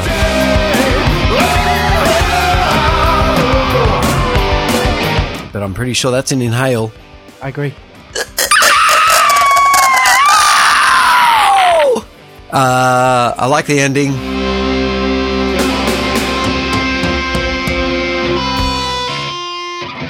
You hear it in the intro of every single one of these episodes. Uh, and when I Googled or Spotified As a Worm Turns, did you know there's a band called As a Worm Turns? I didn't know. Any good? They're like, they're like black metal. It is a Do you know phrase, though. Good vocals. Would- isn't it? It's not a. It's an actual phrase, as the worm turns. I thought it was As the World Turns. Is there a phrase As the Worm Turns? Hang on. I'm typing it into that. There's a magical space at the top of my computer, which, if you type something in, it tells you all the information you need to know about something. Uh, definition of the worm turns. Used to talk about how a situation can suddenly change so that a person who has been weak, unlucky, successful, etc., can become strong, lucky, etc. Yeah, I knew it were a, uh, the worm Um, turns. T I L. T I L. What's that mean? Today I learned. Here's Andrew Bowie to talk about As the Worm Turns Live. As the Worm Turns is arguably Faith No More's longest lived song. First known set lists with Chuck from 1985 all include the song, well before We Care a Lot was written. It's featured in at least some shows set list in nearly every year they toured, including the reunion, and was played at their last shows with Chuck in 2016. In setlist stats, it's the fourth most played Chuck era song after We Care a Lot, Introduce Yourself, and Chinese Arithmetic. That said, there were times it fell out of favour. The band doesn't seem to play it at all in 1987, favouring songs from the new album Introduce Yourself. They only had it back into set lists in their final Europe tour with Chuck in May 1988. It's occasionally played with Patton in 1989, but it's already being introduced as a very old song. It's finally added solidly back into setlist rotation in 1990 in time to feature on New Fat Bastards and to start being associated with Mike Patton singing it. Probably no surprise then that it was recorded with Mike during the Angel Dust sessions, though it could just as easily have been Chinese Arithmetic or the Crab Song, both played just as often with Mike in the 90s. By 1983, it's commonly in the main set list, swapped out for Mark Bowen every second set or so. Later era Faith No More played Worm Turns, but rarely. 1995 only saw it played in August, right near the end of the tour. 1997 was similar, only starting to play it mid tour in September, but it was the first Chuck era song that they tackled with Jon after We Care a Lot and Introduce Yourself. During the reunion, Worm Turns was the fourth most played Chuck era song after We Care a Lot, Chinese Arithmetic, and Spirit. In 2015, it was only played six times, which is less than a tenth of all of the shows that year. What about we do shuffle song? Yeah. And then we'll rap on World Is Yours. Right, so it goes. This song goes under three titles. The band themselves called it the Shuffle Song. The fans called it Seagull Song due to the samples, but it's also got the name of Virus, which I would have think is what the band. the Shuffle Song would be their code name for it. Virus was what they were going to title. Oh. Hmm. Where'd virus come from? Where'd you learn of this? Just got it. I might have read it on old fnm.com actually. Hmm. Anyway, first glimpse we heard of this song was on the MTV in the studio special, that big long piece of footage that MTV filmed that's out there, because that's the song they're working on in it. And that's where Yep. it got the um, title, the Seagull song, because Bill and Roddy are playing about with a sample which is called Seagulls, but it doesn't actually really sound like seagulls. It's just a noise. And then the first time that we properly got to hear the song was in 2009. Faith No More were back. They were doing the reunited tour and they were doing no interviews. There was no interviews in the press. They were not interviewed by anybody. Yeah. However, they did one interview and it's Roddy, Bill sat in like a hotel lobby and they were given some questions by fans, which I didn't know, but I found this out recently that your mate Jerry was one who organised that. Really? One of the questions is there anything from Angel Dust that's not ever been released? And then the camera cuts to Mike Bordin, who's just been sat there silently, and he says, Yeah, Yeah. I've got one here on my laptop. The shuffle song, and Bill and Roddy are like, Oh, don't even remember that. And then he plays the first half of the song on his laptop. Yeah. Um, and we got to hear it then. Now, I have actually heard the full track, and I know Adrian's heard the full track as well because he's mentioned it to me before. Uh, and it's cool. I don't think it's really worthy of being on Angel Dust, but it's a better B side than, say, instrumental song. You know, it would have been nice for it to be on the um, Angel Dust uh, deluxe version, but it's not. I mean, we are at 30 years. Maybe there's a little surprise coming. The um, vocal line that sounds almost like either a pre chorus or a chorus where Patton goes, Feel better! Yeah.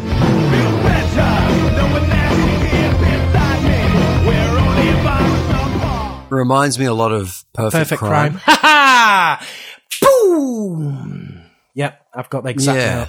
Yeah, it's that kind of sound between the real thing and Angel Dust, which you hear on a Perfect Crime, where Patton's It's- not quite into the Angel Dust vocal yet, but he's left the real thing vocal behind. Oh, but it's a little bit rappy. That's a thing. Like he's putting it behind, but it's just still a little bit there. There's a sample at the beginning of the song of like an orchestra warming up. Yeah. Yeah, and they're tuning up. yeah, they're all tuning the, the stringed instruments and you hear it and it's just one kind of din, it's just one continuous noise, but it's kind of like a really atmospheric noise. That's that's at the beginning of the song. Mm-hmm.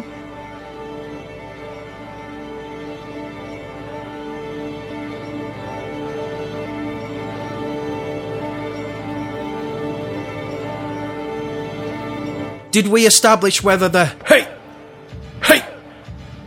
is the same as Crack Hitler? Um, It's pretty similar, isn't it? they're not from memory. Should we put them side by side again? Because I can't remember. it's like three episodes ago, four.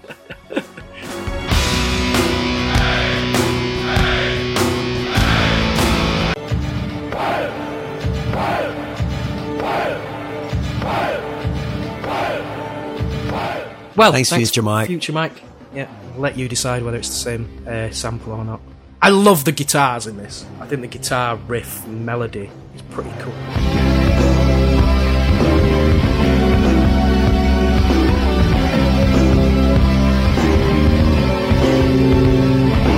Again, that's very real thing in its sound. Yeah. Uh, I'm wondering if this song was one of the first songs they recorded in the Angel Dust sessions. One maybe one of the first ones they wrote because it's got a very real thing sound to it. Yeah, well, and that, guitar. that perfect crime thing that Yeah. gives me the impression it's got. It's close to World is Yours, which we'll get to. The verse melody, the harmonies in them are really interesting. They're cool. They remind me of Alice in Chains. all right. If you're an Alice in Chains fan, I think it was Dirt 92 and the self-title was 95 or 96. I want to say 96, but It don't, yeah, don't but matter, the does it? No, but the harmonies in the self-titled were really interesting. Like they were a lot of the time they were very um uh, dissonant. They weren't always, you know, as like the the dirt harmonies are pretty beautiful all the time, whereas the yeah the ones on the self-titled were a bit more interesting, and the harmonies on this have that eerie kind of self-titled sound. It's almost like a little bit before its time.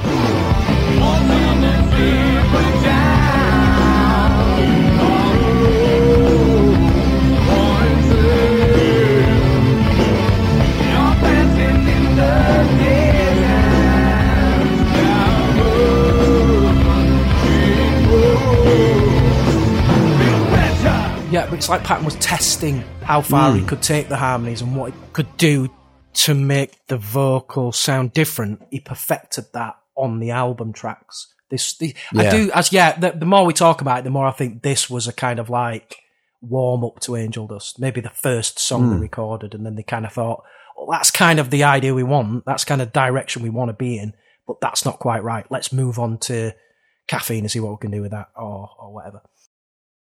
Do we know what date that behind the scenes footage? We don't know the date because behind the scenes footage is January the 12th, 1992. In fact, do you know what?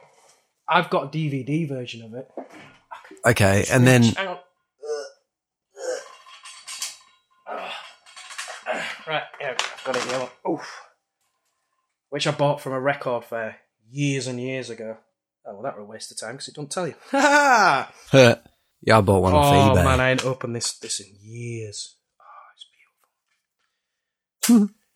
Or DVD. It's got a photocopied cover on it. Oh, it's this. It's beautiful. Yep. It's actually beautiful. Over 200 minutes of footage never broadcast on TV. I'm going to lick it. So, okay. So while you're licking that, do we know the dates that Angel Dust was recorded? Yes, it was between December and January of December 91 and January of 92. Is that all? It was two months. Yes. All right. I mean, we're at the last episode of Angel Dust, and I'm putting together that it was done over two months. So, because it feels like at the beginning of the footage, we see also, or the we see the seagull song footage, and then we see Patton sitting with Jim Martin, mm-hmm. showing him malpractice, as though Jim's never heard malpractice before. So it's it's got to be sort of early early in the sessions. I mean, I tell you where it tells you the exact date on the MTV footage. Right, do you know what? There's like a little featurette that's on the MTV. Actually, they only used about two minutes of all that footage for a little featurette. yeah. MTV News Special. Here we go. And it's going to tell it right at the beginning. It tells you the exact date. January 10th. So it was still early days. If they recorded part of December and then most of January, it was still the earlier parts. They probably took some time off over the new year. There would have been Christmas breaks, Yep. Hanukkah. you know? Mm, Easter, East. Yep. fin- financial new year. Queen's Platinum Jubilee. It sounds very early era of Angel Dust. That's good. I'm shuffling my papers. That's, that's how I'm doing. the shuffle. M- Mike shuffling his papers to the shuffle song. I actually wrote as one final note on that song. It sounds abandoned. Yeah. Who was that? Who was that person that said um, songs are never finished, only abandoned? Some that's someone's quote. Look it up. We're a really organized podcast. I just thought of it. Songs. Someone said never. songs are never finished, only abandoned. I heard it referenced when someone was talking about Jeff Buckley's sketches and the fact that okay. I, I, I, I'm going to let you try and guess who said it. um, uh, Belinda Carlisle. Nope. Leonardo da Vinci. Art is never finished, merely abandoned. Art is never finished. There you go. Yeah. Well done, Leo. Love to have you on the show. and the rest of your turtle friends.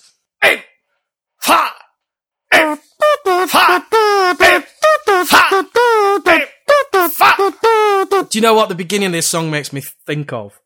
The um, if it's not a circus, I want to know. no, no, Hannibal traveling over the Alps on his elephants. Not um, not the guy from Silence of the Lambs sitting on No. IKEA furniture. Uh, World is Yours. So it came number 67 in the Faith No More. Now famous, because it is, Faith No More followers poll out of 105 songs. And it came number five out of the 10 unreleased tracks that are on there. So not that popular Wait, with uh, fans. Why so? Do you know? Do you have it in front of you of the unreleased songs? What were ahead of it? Right. So what we're talking about. Right. So the top 10 non-album tracks. So number one was As the Worm Turned. Turns. Absolute Zero, number two. Another Body Murdered, number three. The Cowboy Song, number four. Then there's The World Is Yours. Then The Perfect Crime. And The Perfect Crime is fucking beautiful. Then I Won't Slide- Forget You. Then Yeah, Sweet that's okay Emotion. then The Big Kahuna. Then Light Up and Let Go, which I agree that on the bottom. Oh, that's such a tough list, man. Because some of my favourite Faith No More songs are just in that list. Absolute Zero, Another Body Murdered, Cowboy Song, Perfect Crime, Sweet Emotion. Fucking love all those songs. Well, Sweet Emotion is basically the Yeah, but it's not. It's Perfect different. Crime. It's very different, and I love it. Uh. I love it. It's like it's like giving birth to twins. The two twins. How can you pick which one you love most? they're all in my top ten. Sweet emotion. Right, yeah, so what we're talking about, The World's Yours. Right, yeah. It was released, first of all, Who Cares a Lot, released in 1998, which was ace. I remember when Who Cares a Lot came out, and there was like, that extra CD with all those bits, songs that we'd never heard before on. It was like, ooh. Can I retell my fun story? yeah. So I, I, my first job out of high school was working at Triple M and 2Day FM, which is Austereo in Sydney. and I was known as the office boy that loved Faith No More. Of course you were. Yeah. Also, you were known as the creepy guy that sat in the corner with his headphones on, with his two laptops, and he's like, No, I was much more sociable back Oh, then. I was young. I was, yeah, Oh, I was, You know, You've I just still become had cynical life and, ahead of me. and rude and uh, obnoxious the older you've got. Yeah, it's since since we've known each other pretty Since much. we've known each other, okay. but I was known as a Faith No More fan, and it was um Dan moved from Shock to Polydor. God, I'll, I'll drag this on. Dan was at Polydor, and he was like, he called me one day and he said, "I know you're a big Faith No More fan. Do you have the single? I've told this before. Yes, you Do have. you have the single of Digging the Grave with the B side? I started a joke." And I said, "Yeah, yeah, I've got that." And he goes, "So they're talking about releasing that with a greatest hits of Faith No More. This is after they've broken up, and they're going to possibly release I started a joke as a single." Mm-hmm. Do you have that? I need to take it to the music director at Polydor in Australia so that he can have an opinion on it. So I got the CD, couriered it over to him, and then that was sitting with them for about a week, and then he got it back to me, and then like two days before Who Cares a Lot comes out, hmm. he hands me a copy, a free copy of Who Cares a Lot before it was released. And Andrew Bowie doesn't remember this, but I instantly dubbed the second CD, made a cassette copy, put it in an express post envelope, and sent it to Andrew Bowie without explanation. And he emailed me the next day going, What the fuck is this? Holy shit. oh, well, you and Andrew Bowie go way back then, don't you? Yeah, I tape traded with him back Oh, in right. 98. And he said he doesn't remember that story, you know, but that, that's how I remember it. So there had been Faith No More or FNMlive.com when it was lithium.com slash FNM, I think. That was their old URL. Uh-huh. They had bootlegs of, uh, The World Is Yours. And I'd heard it already. It's funny because they played it live. They they went in on when they did their um, uh, South American tour. They played it live a few times, so people will have heard this song obviously before '98, but I didn't. This was the first time I heard it. Oh, you hadn't heard the bootlegs? no, no, I'd never heard the song at all ever until Who Cares a Lot came out. Look, Jim, we're jumping around a lot, and we always do. I take responsibility for that. You should do because you're not an award winner like me. I I made a note. I made a note at the start. You you did the eat ha eat ha, which sounds a lot like Patton. Yeah, yeah, I can imagine. It's like Patton. it's got a real yeah. circus. Like it's it's the like it's the um the the the the the the, the, the the, the, guy in the middle, the ringleader, the ringleader. no, the Yeah. ringmaster. Jesus. Ringmaster, thank you. With the with the elephants doing the eat ha and doing like whips. Eat. I think they're saying aim fire. Aim fire. I just thought it was like an eat ha, like a like a. Well, we'll play the sample now, and then Wow, we'll, wow. future us can determine whether who's correct. Well, that's a housekeeping thing because I, I know I'm right. Eight, five, eight, five, eight, well, call me Owen Wilson because, wow. that's quite funny, actually. That actually quite amusing. That, that, so, I made a note. And then down, down, down. Big build up Big Yeah. build. Made a little note. Epic Part 2. That must be a big question mark. what I mean part is that, two. you know how when they did Epic, they very specifically set out with Epic. Like it, it was, they knew it was epic. Hmm. It was so epic that I just bumped my microphone, which I never do. It's got a real epic No, it, hasn't. it sounds to it. nothing like epic. You, No, but it's just, you I just mean it's epic. It's grand. Oh, right. You're not it's comparing it to the song build-up. epic. Good. No, I just feel like they were coming out of doing the real thing and they mm. were at that point of wanting to alienate, or there was this sense of subconsciously wanting to alienate their audience, or not really. They were just evolving to doing something else. But it was almost as though subconsciously they're writing a song mm. that's like the next epic of the next album. And it's got that grand, big, it's bigger than anything they've done before. Seen it all before. Brought it back. Fuck yeah. Well, I'm going to say that I, I- don't actually like the samples at the beginning of this song. got the aim fire bit or whatever it is. You've got the elephants, and then you've got the kind of orchestra hit sound. Dun, hmm. dun, dun, dun, dun, dun. And I just don't think you needed all that. I think it would have been quite nice just to come in with a this song to start and then be like. Start from there. You don't need all that beginning Yeah, you do. kerfuffle. Yeah, it's great. No, you do. It was called the Sample Song, as its working title. And there's a lot of samples. And Mike Patton said there's a lot of samples, which was one of the things that kind of freaked them out. Hmm. Gee, there's a lot of sampling on this. Don't you think like a rock audience would be confused by this sampling thing? And then Roddy Bottum said it's just weirder, Uh, you know, referring to the whole album. The record company said it was a bit, bit too left field, which means less rock. They also accused us of gratuitous sampling. but then there's bass chords. Yes, bass chords. There's bass chords. A bring, bring, bring. When you when you say bring, I think it's because you've got Yeah, you've got, a guitar over the top. bass playing the chords and a guitar over that.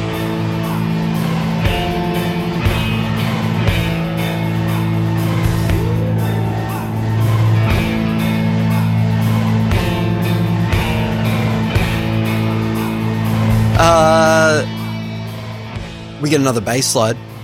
We do the bring, bring, bring, bum, bum, bum, bum, bum, bum, bum, boom. Fucking great. Anytime, anytime, Boogie Daddy Bill drops a bass slide. First time I've ever stopped and read the lyrics while listening to this song. Keep your distance. hmm Well, obviously these lyrics aren't written down. Well, no, this is people dissecting and interpreting. Probably and- that bloody Adrian Hart again. He's always doing this. I did, I did this time look on Old Faith No More. I couldn't find this song. Reading through the lyrics that are up on Genius.com or um, A to Z lyrics or whatever, I don't think they're correct. There's the odd line that's right. But obviously, there's there's lines that are easy to transcribe. Keep your distance is one. Yep. I've got better things to do. Another. This will hurt someone. That I've got better things. Um, Keep your dis. You're in the red. Caress me. Yeah. Caress me. I don't think that's right. But then in your eye, I got better things. fucking love that. Yeah, that that sounds. I I couldn't pick it Sexual. because I thought it was like tonight. I thought it was like something something tonight. That bit, hmm. but better things to do. It actually does sound like better things to do. That that little squeal, that little scream, that's a little insight into that angel dust sound. I Yep. still think I think this song, along with Shuffle Song, was one of the earlier Angel Dust Yeah, tracks, and it's got that that inhale. Again, what you said with the shuffle song, this song sounds a little abandoned to me. It doesn't sound like Yeah, fully. Um, oh, I had a little bit of a can pop then. um, yeah, it doesn't sound fully formed to me. It does. It sounds like an early stage of the yeah. song. Uh, in a hypothetical multiverse world, Yep, that let's multiverse. let's let's uh, one. We won't do an episode on this one. Imagine the record label pressured them to release something after the real thing when they went into the studio for Angel Dust and they're like, give us something, give us something. And all they had was uh, Shuffle Song and World Is Yours It didn't though. RV and um, and Caffeine. This song sits really nicely with Caffeine, definitely. They could have done a Caffeine single with this as the B side. If not, this is the single and Shuffle Song as the B side before they, because it was could like, have. it was like Epic Part 2. stop saying it's like Epic Part Two. It doesn't sound bugger all like Epic. It's it's great, and what I love about it, and this is in my notes later in the song, it's a really progressive song, like uh, the real thing. The real thing has that progressive sound. It's not a verse, chorus, verse, chorus, interlude thing. It's like it moves through phases. But imagine a little multiverse with, you know, th- th- this song. I actually think it had a lot of potential and it does sound like Belinda Carlisle said that it was abandoned. Like it could have been No, completed. Michelangelo. No, uh, Donatello. Leonardo- no, Raphael. Leonardo no, Splinter. Cowabunga.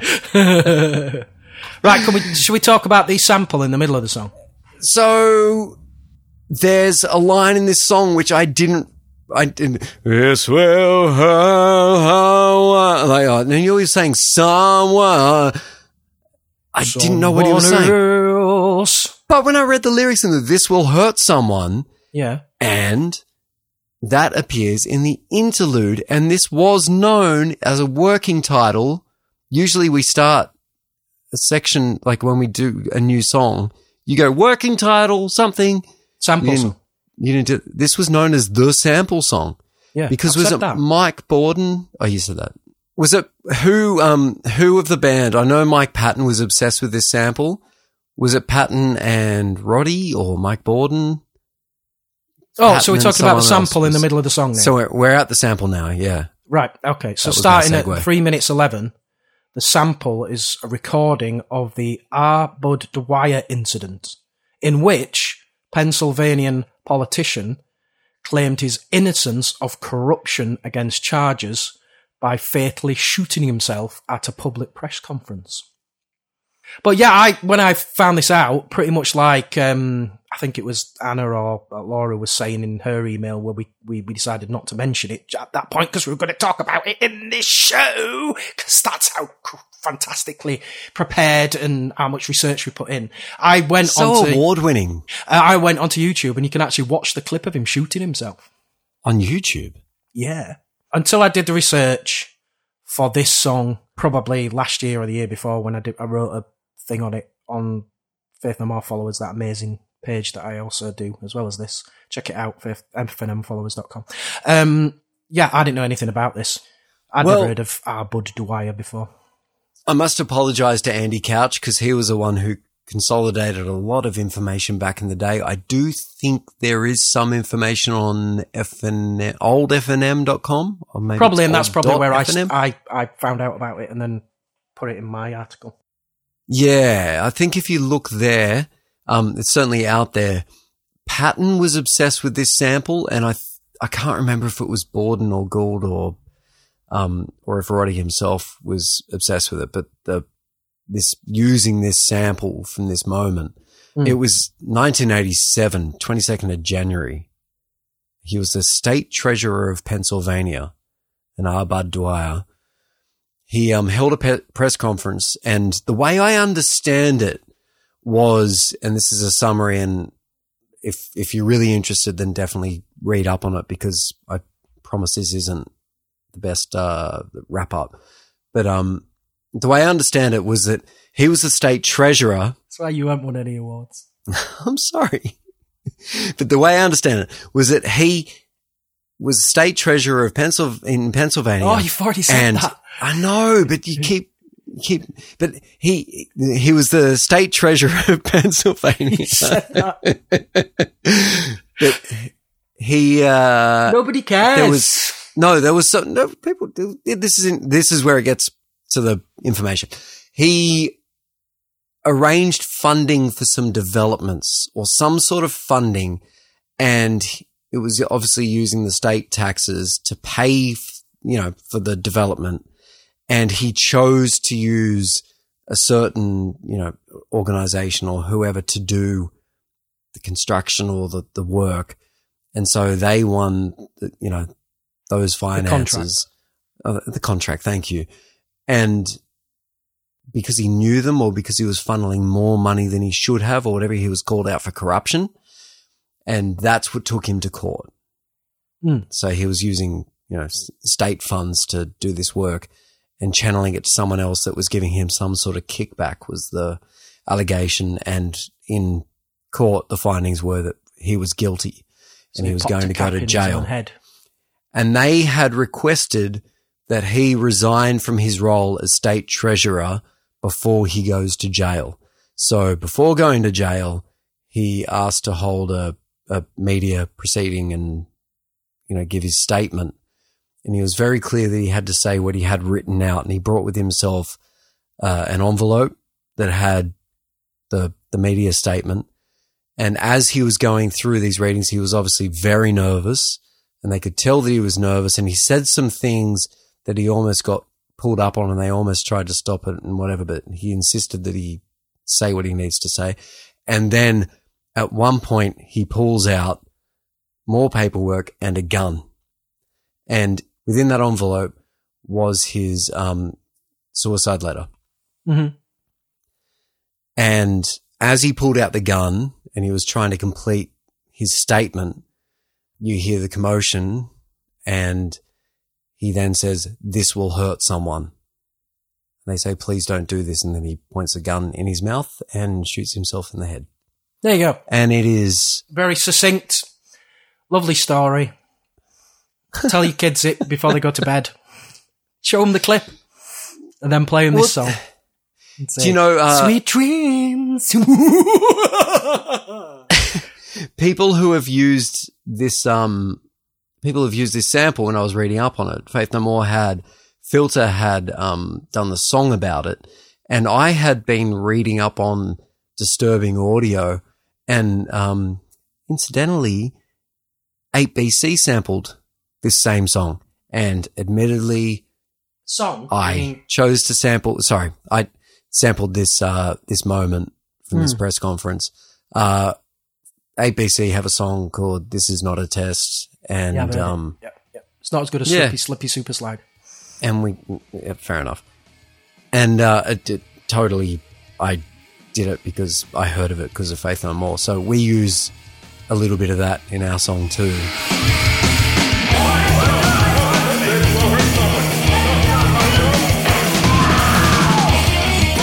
I, I used that this will hurt someone in my lyrics as well. I didn't realize that Faith No More had. Didn't know that. Oh, but um, Whatever.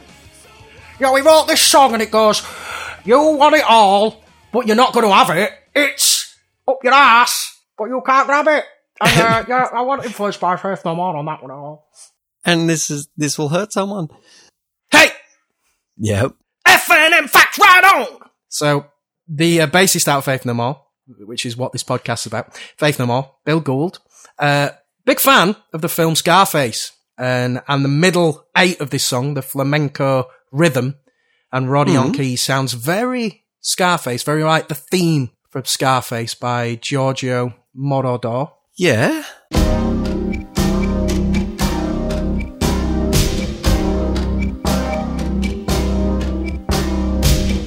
And obviously, the, well, not, maybe not obviously, the title of the song, The World Is Yours, is featured in the film Scarface, which is where I quite humorously did the um, little thing right at the beginning of this episode, which was when we recorded it two weeks ago.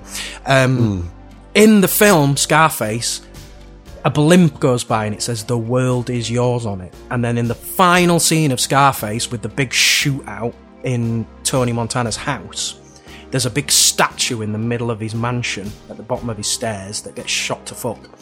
And it says the world is yours on the bottom of it. I'm pretty TIL. sure that Faith No More got the title from Scarface. And also, Faith No More play Tony's theme uh, from Scarface by Giorgio Moroder in 2009 at, on at live. So I think that you know, I think actually a version of this theme would have sat nicely on the director's cut album by Fantômas. no, but I just I'm not familiar with the song. Oh, okay. I don't know Well, yeah, well that's that's where they've got the title from for well. sure.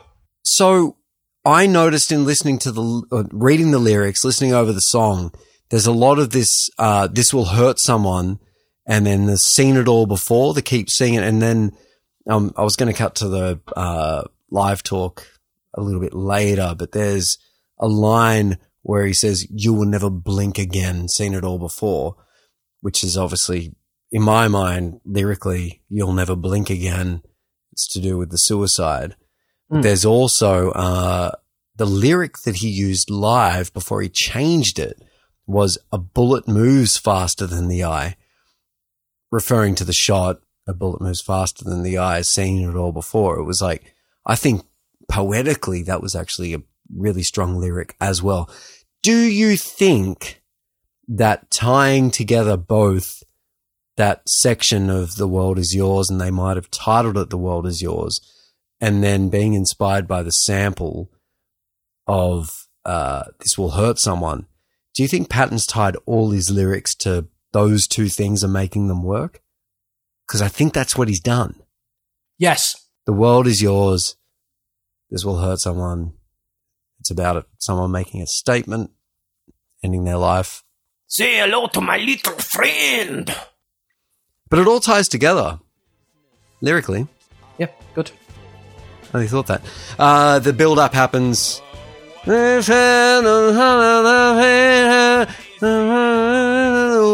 is your. And he sings that bit.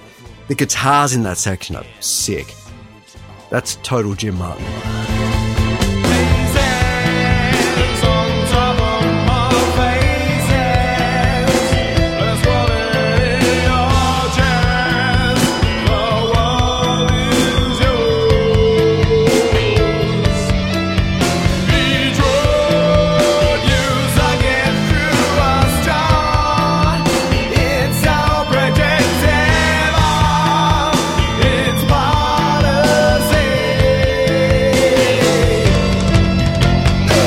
Yeah, the guitars are definitely a standout in this song. It's his style. Like, Yeah. no guitarist at Faith No More has done that kind of harmony guitar thing since. Yeah, yeah. I think this this is this song in particular is more Jim Martin than a lot of songs actually on Angel. Uh, all I want to say, do you have any more to say? I've got No. three more notes on the song. okay, I've got no more notes on the song. So it builds up and then, um, uh,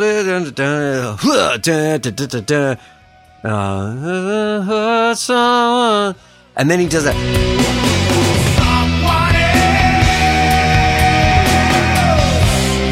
I love the way he sings that bit. He doesn't really sing like that until I would say album of the year. Mm-hmm. But that belty, raspy, like maybe ashes to ashes chorus. Mm-hmm. Mm-hmm. Yeah. Smiling. I sound like someone from South Park. Smiling with the mouth of the ocean. A wave to you. You, you said you had three more, more notes. That's one out of three. It's, um, the outro's great. It's very progressive. This is Yeah. the best non-album song. no, it's not. I don't need to discuss it. I disagree with myself, but I fucking love this. I love this song. It's like almost six minutes long. Which is It's a long. really good song. You know why that is? Because there's fucking three minutes worth of aim, fire at the beginning of the song. If you cut all that off, it'd be two minutes long. My math Not was quite. out there, but Yeah, right. but yeah, yeah. Second totally. point of three. What's your third point? So, um, no, that was that was it. Outro great, very progressive, the best non-album song. All right. Okay. Right. Yeah. Okay. That is three points. Yeah. My math's back on form again. Can you hear me, kids? do you want to go fighting in the ten? Do you want to go? Do you want to go tend to your children? And uh, we've got our um Andrew Bowie comments that have come through for As the Worm Turns, and then this one. During their 1991 South American tour, Faith No More started debuting some new songs in their sets, including Caffeine, RV, and The World Is Yours, then only known as the sample song. From the set list we have, it looks like of the new songs, The World Is Yours was favoured by the band, more commonly played than Caffeine. By the Japan shows, Caffeine is played at only one of those shows during the encore, while The World Is Yours is played in the main set of both shows. All of the new songs were played at Day on the Green in San Francisco in October. It's perhaps surprising then that The World Is Yours didn't end up on Angel Dust or even as a B-side. It remained the mysterious sample song, available only in dubious quality on nth generation VHS from Brazil, until the band broke up and released Who Cares a Lot compilation, finally giving the song a name. Until that point, it remained the only original Faith No More song that had been played live but never released. There are a couple of live performances floating around of this that are worth listening to. Mm-hmm. Yeah. Agree. I really, it's this is a favorite of mine, and there's there's two videos. There's the Olympia in Sao Paulo, Brazil, 24th of September, 1991. But the bit where Patton's singing the "Keep Your Distance," his uh, voice is noticeably not. uh, It's probably tired from the tour, but it's not. It's not hitting the note like it's. He just can't get that low live. It's just interesting to listen to.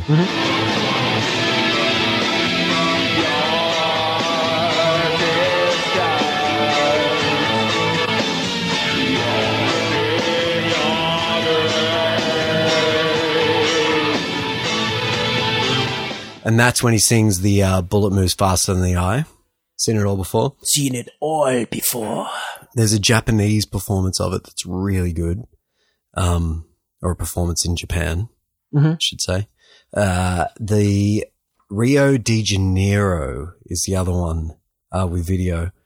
You'll notice the guitars aren't, uh, the guitars are more solo-y. There's a lot more fills, like a lot more like, like a lot more feedbacky, gnarly sort of moments that aren't in the recording. Mhm. And it's similar to if you've heard Caffeine live before it was recorded. So 91 era Caffeine. It's got that same sort of wailing guitars sort of thing going on. And, um, oh, and then in the video of this performance, look it up, seriously. Not right now, but look up World is Yours, Rio de Janeiro, 91, in the interlude when Patton does the, uh, the build up section. He's doing this like rocky backwards and forwards, but this like, this crooner kind of, it's almost like the, um, the reunion era where Patton's putting on this character of like, I don't know what it's likened to. I don't know if it's like the Italian crooner or like the guy leaning forward and pointing out to the audience while he sings.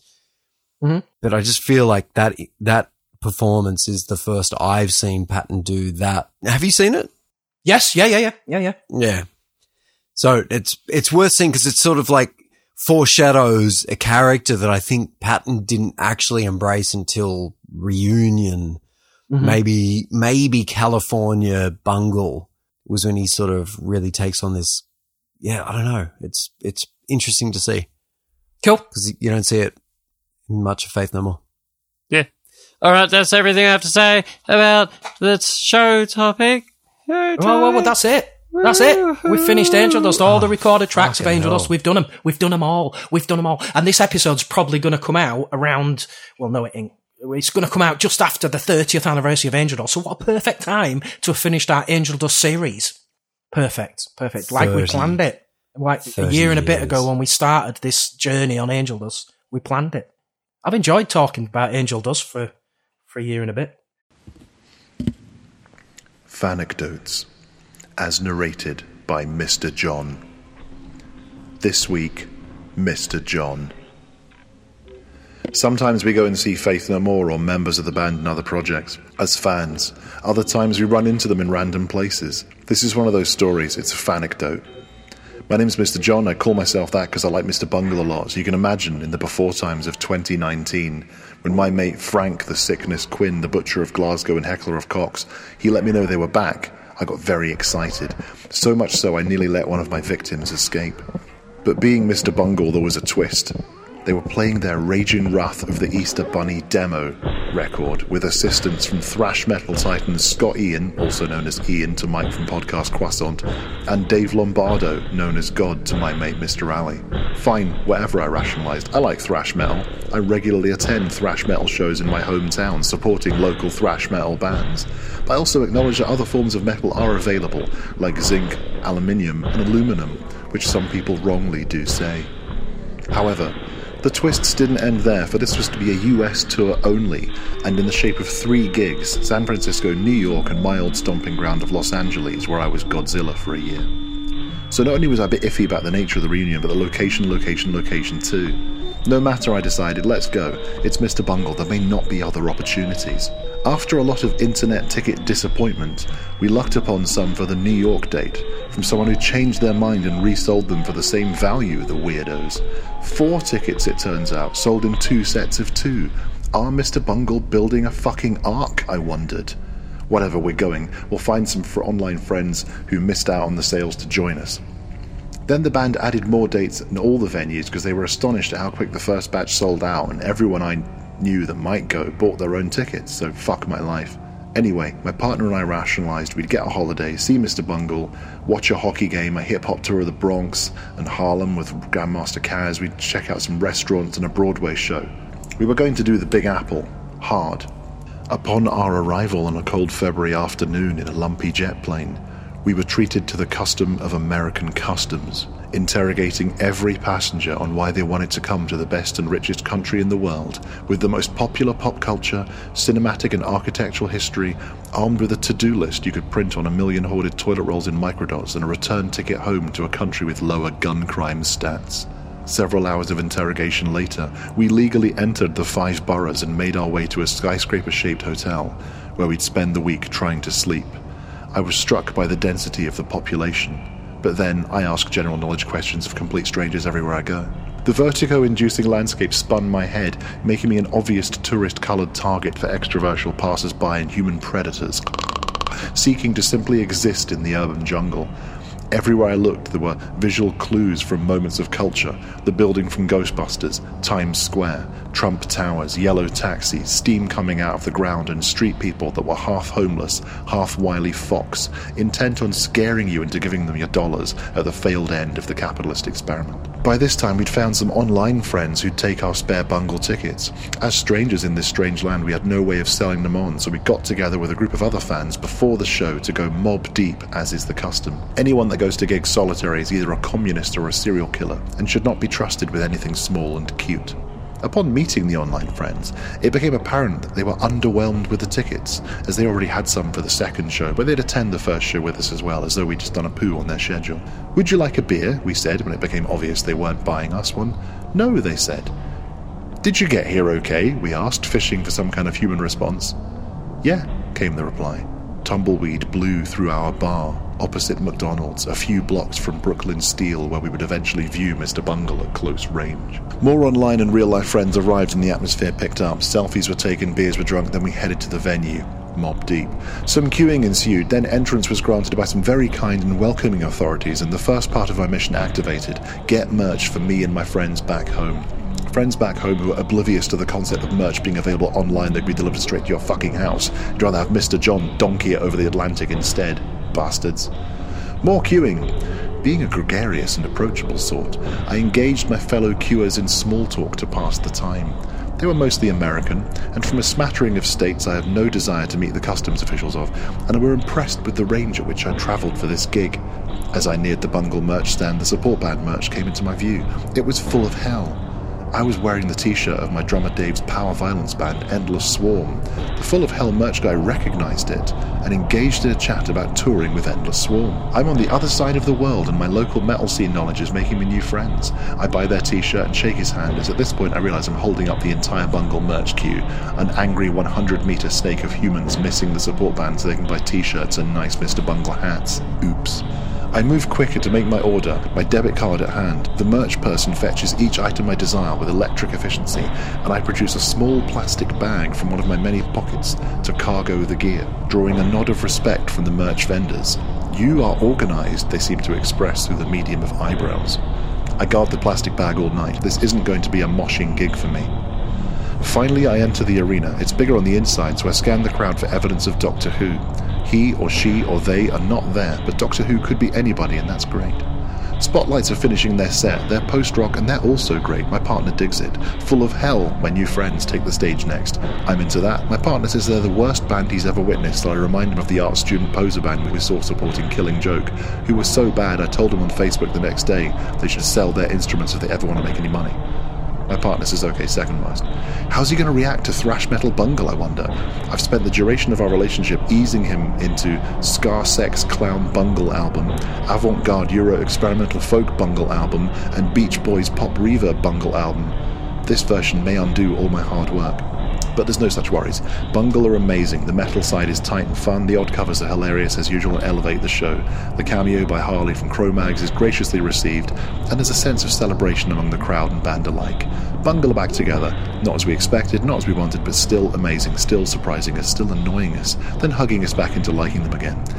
They are again are my favourite band. There's resources online for you to peek at the experience if you choose to. Go look it up. We decide to exit before the encore to get an earlier train in the subway and avoid the crush. The last song is an exploited cover which I've heard before because they live nearby and are regulars on our scene. A few weeks later, when bumping into one of the exploited themselves, I tell him I saw Bungle in New York covering their song, and he says the Bungle version is shite, so our early departure is justified on several metaphysical and quantum levels. onto the subway, walking through Brooklyn at night, clinging onto my bag of merch and braving the New York rain. Ears are ringing, ears are ringing, and that's where we met Mr. Fuck. Mr. Fuck rides the Brooklyn line from Graham Avenue. Mr. Fuck talks to himself, and the only thing he has to say is the expletive fuck. Fuck to the wall. Fuck to the train lines. Fuck the rats on the lines. Fuck the people around him. Fuck the people in his head. Fuck the train when it arrives. Late. Fuck, fuck, fuck, fuck, fuck, fuck. Of all the characters we chanced upon in New York, Mr. Fuck was the most memorable and the only one we adorned with a nickname but avoided proximity at all costs. Mr. Fuck stomped up and down the train platform like a mini Tourette Godzilla, spinning and swearing. He wasn't the only mentally ill resident we saw that week, but he was the most memorable. Sort it out, America. All in all, a superb trip to an amazing human landscape. Saw my favourite band, met amazing people, new friends, old friends, online friends, real time friends, Mr. Fuck friends. New York resident Woody Allen once said 80% of success is showing up. And despite it being the furthest I've ever travelled for a gig, it was absolutely worth it. And now that I've stamped your passport with a trip to Fanecdote World, I hand you back to Podcast Croissant with your hosts, Mr. Fuck and Mr. Fuck.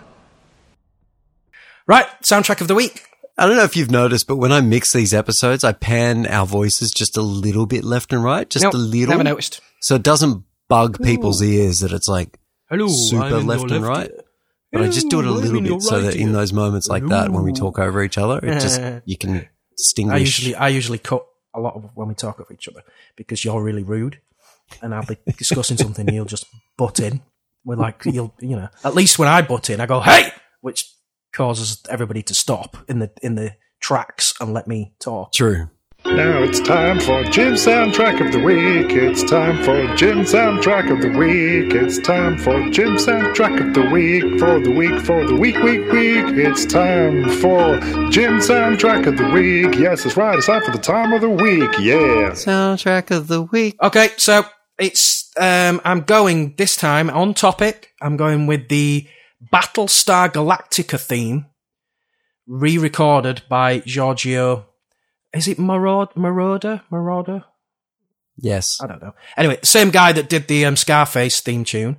He did a version of the Battlestar Galactica theme song, which was originally written by Stu Phillips, like an orchestral version. He did a funky disco version of it in 1978.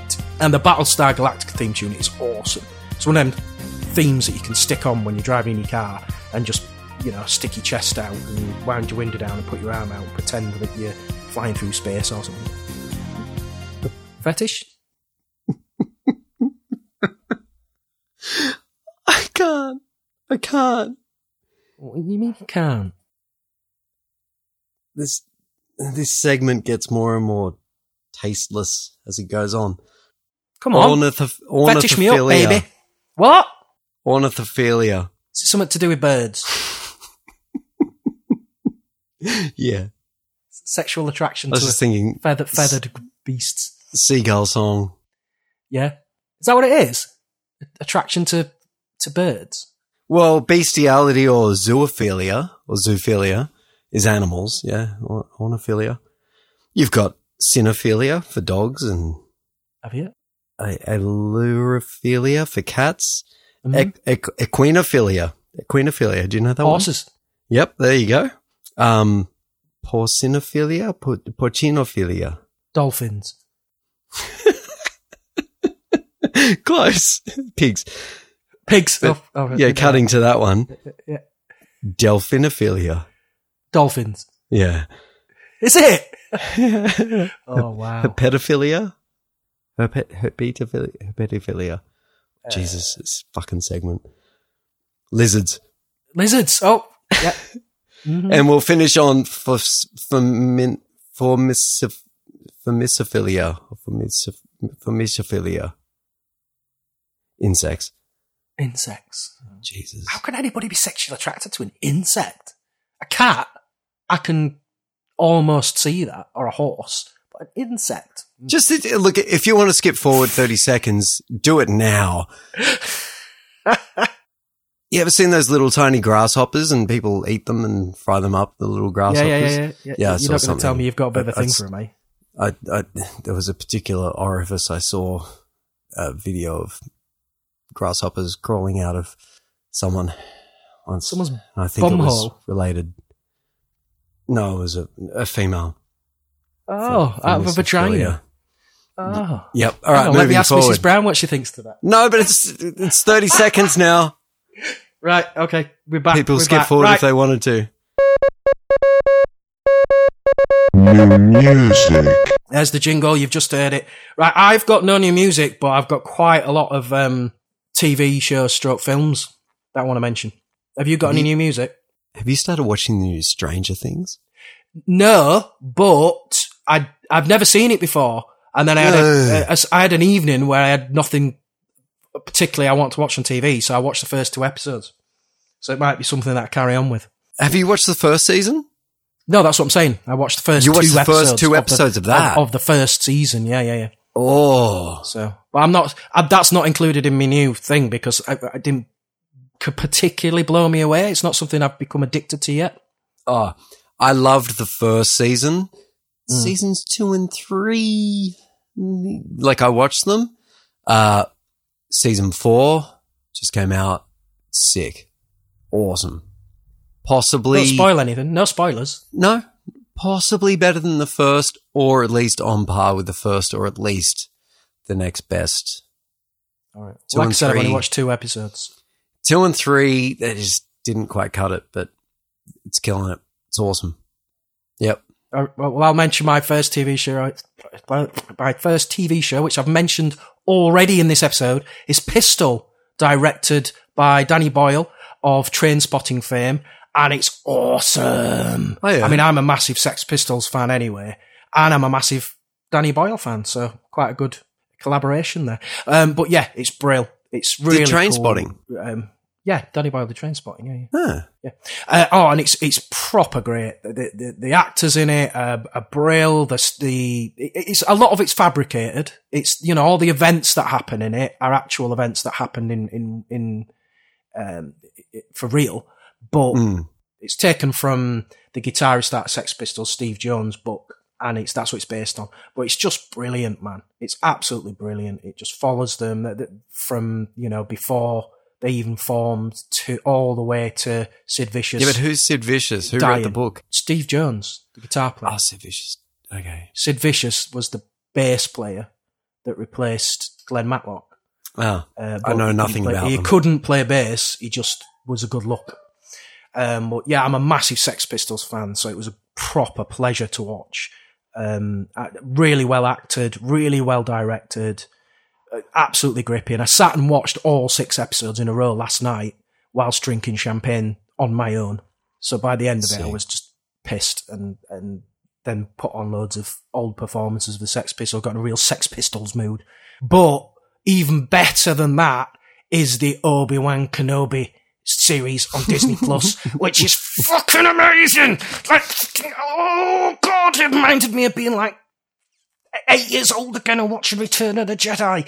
Oh god, Darth Vader's in it and everything. And oh, oh god. yeah.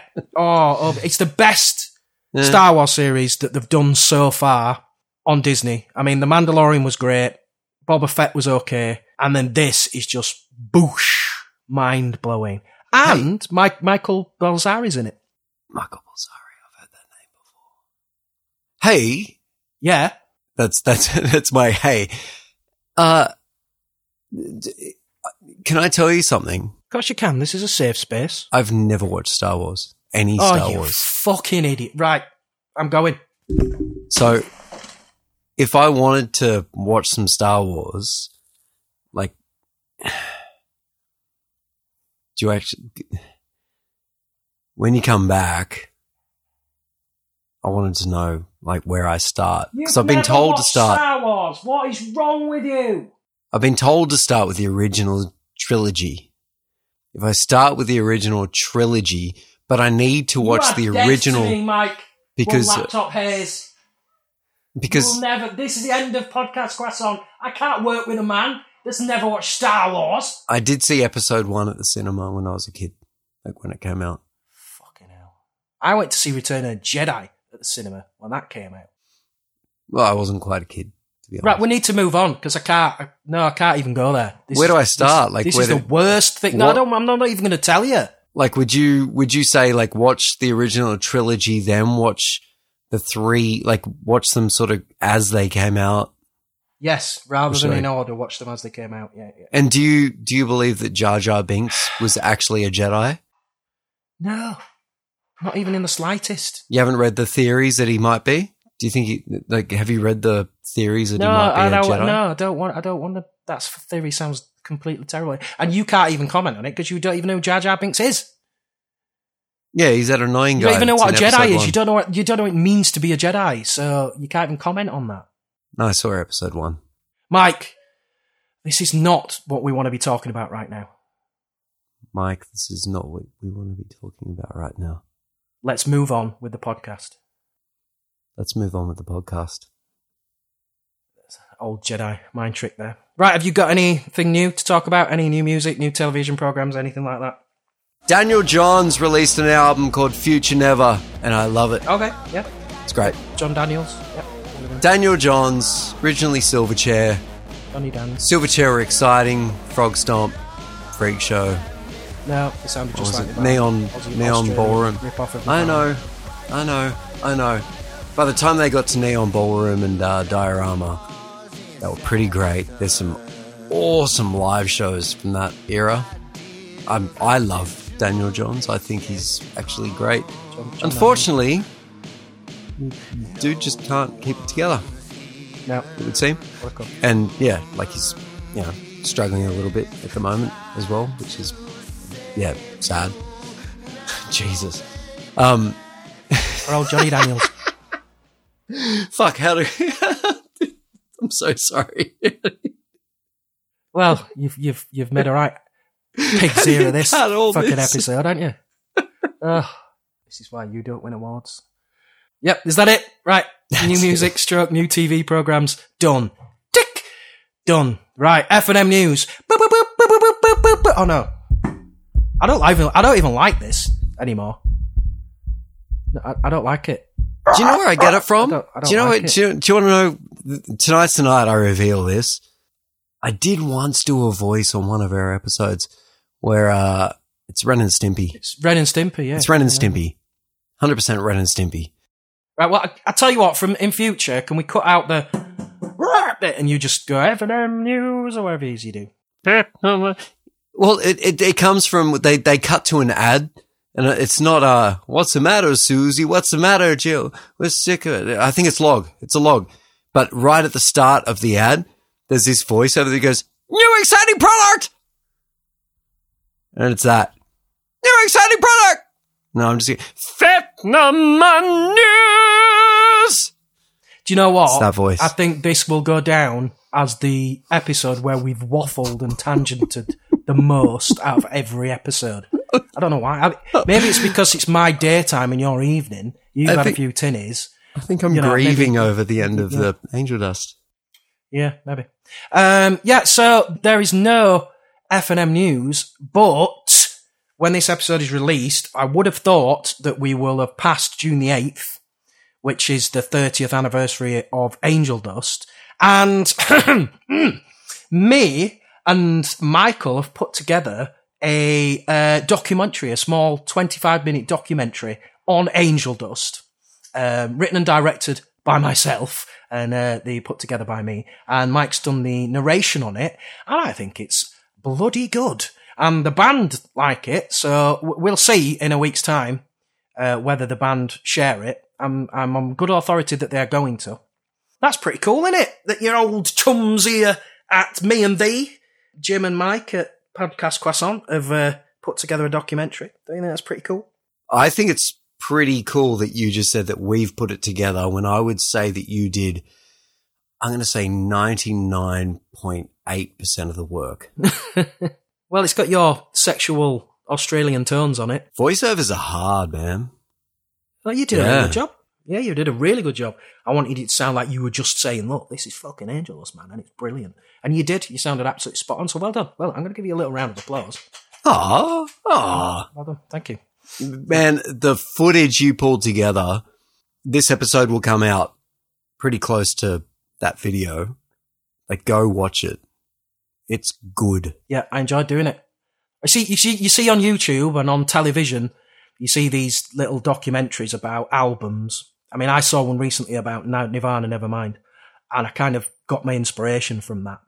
Um, and it, in that particular documentary, it does have up to date footage of, of people close to the to Nirvana. I think there's um, Butch on there, and I think I think Dave Grohl's on it, and, and other people talking about their experience of, of creating that album. Of course, I couldn't get that footage, so I, it's it's basically just vintage archive footage that's on there. And I tried to make it more modern by putting the graphics that I designed on there. Um, but yeah, I think we, I think it worked pretty well, and I'm looking forward to seeing what the feedback. I'm looking forward to seeing what the feedback is. I've already got feedback from the band, and they love it.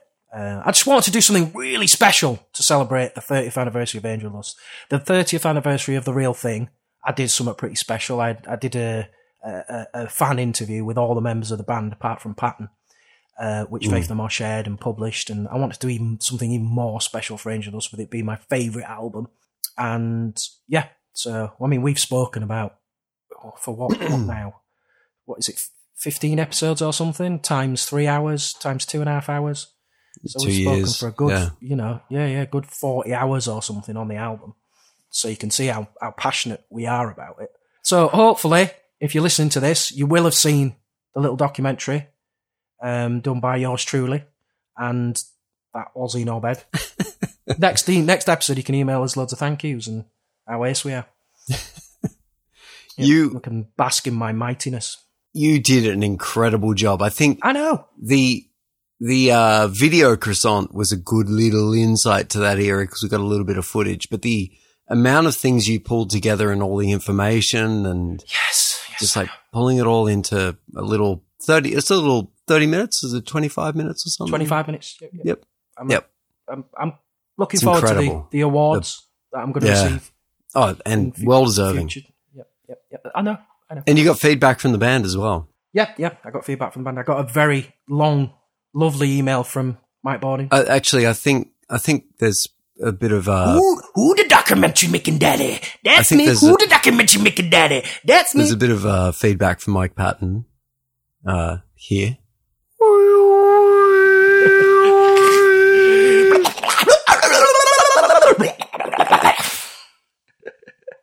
Right, I've had enough here for for another th- two months. whenever we decide to get back together, what are we doing next episode? Do we know? Are we even we haven't even discussed it, have we? i don't know i've missed you this has been good What are we doing next episode? Are we Ah. deciding now, or are we just not going to decide now and surprise everybody?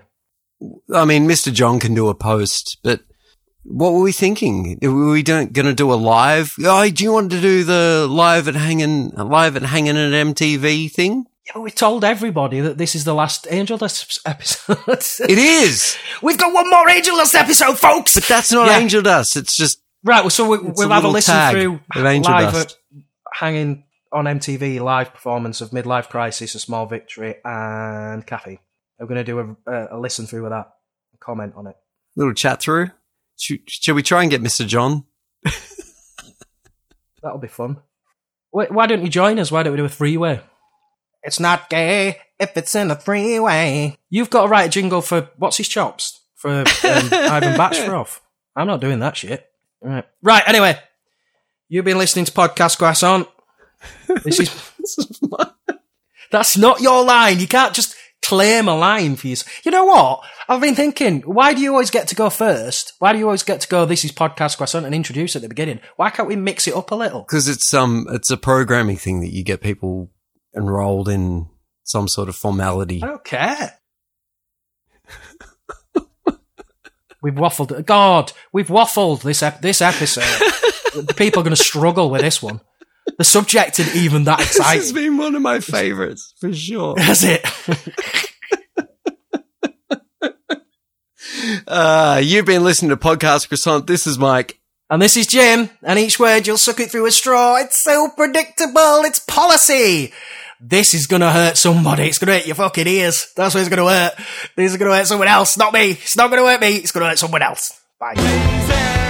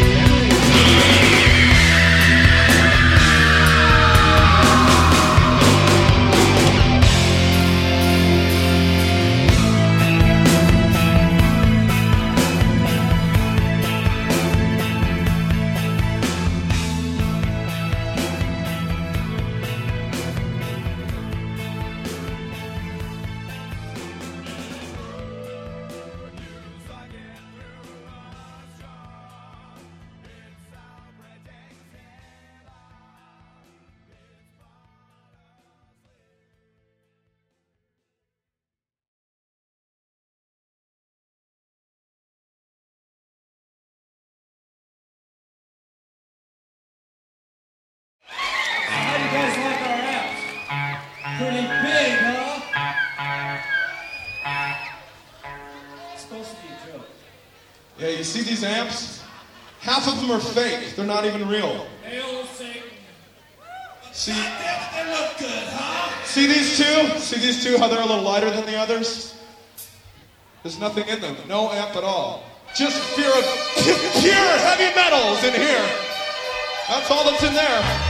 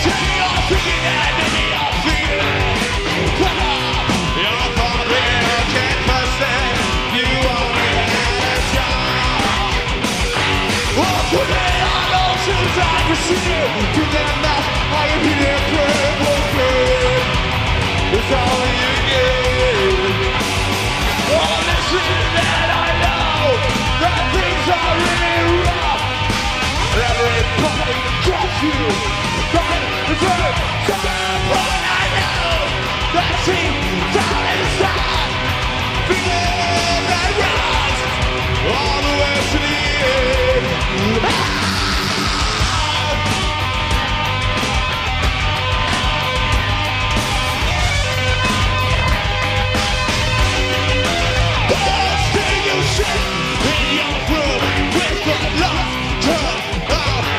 Your time,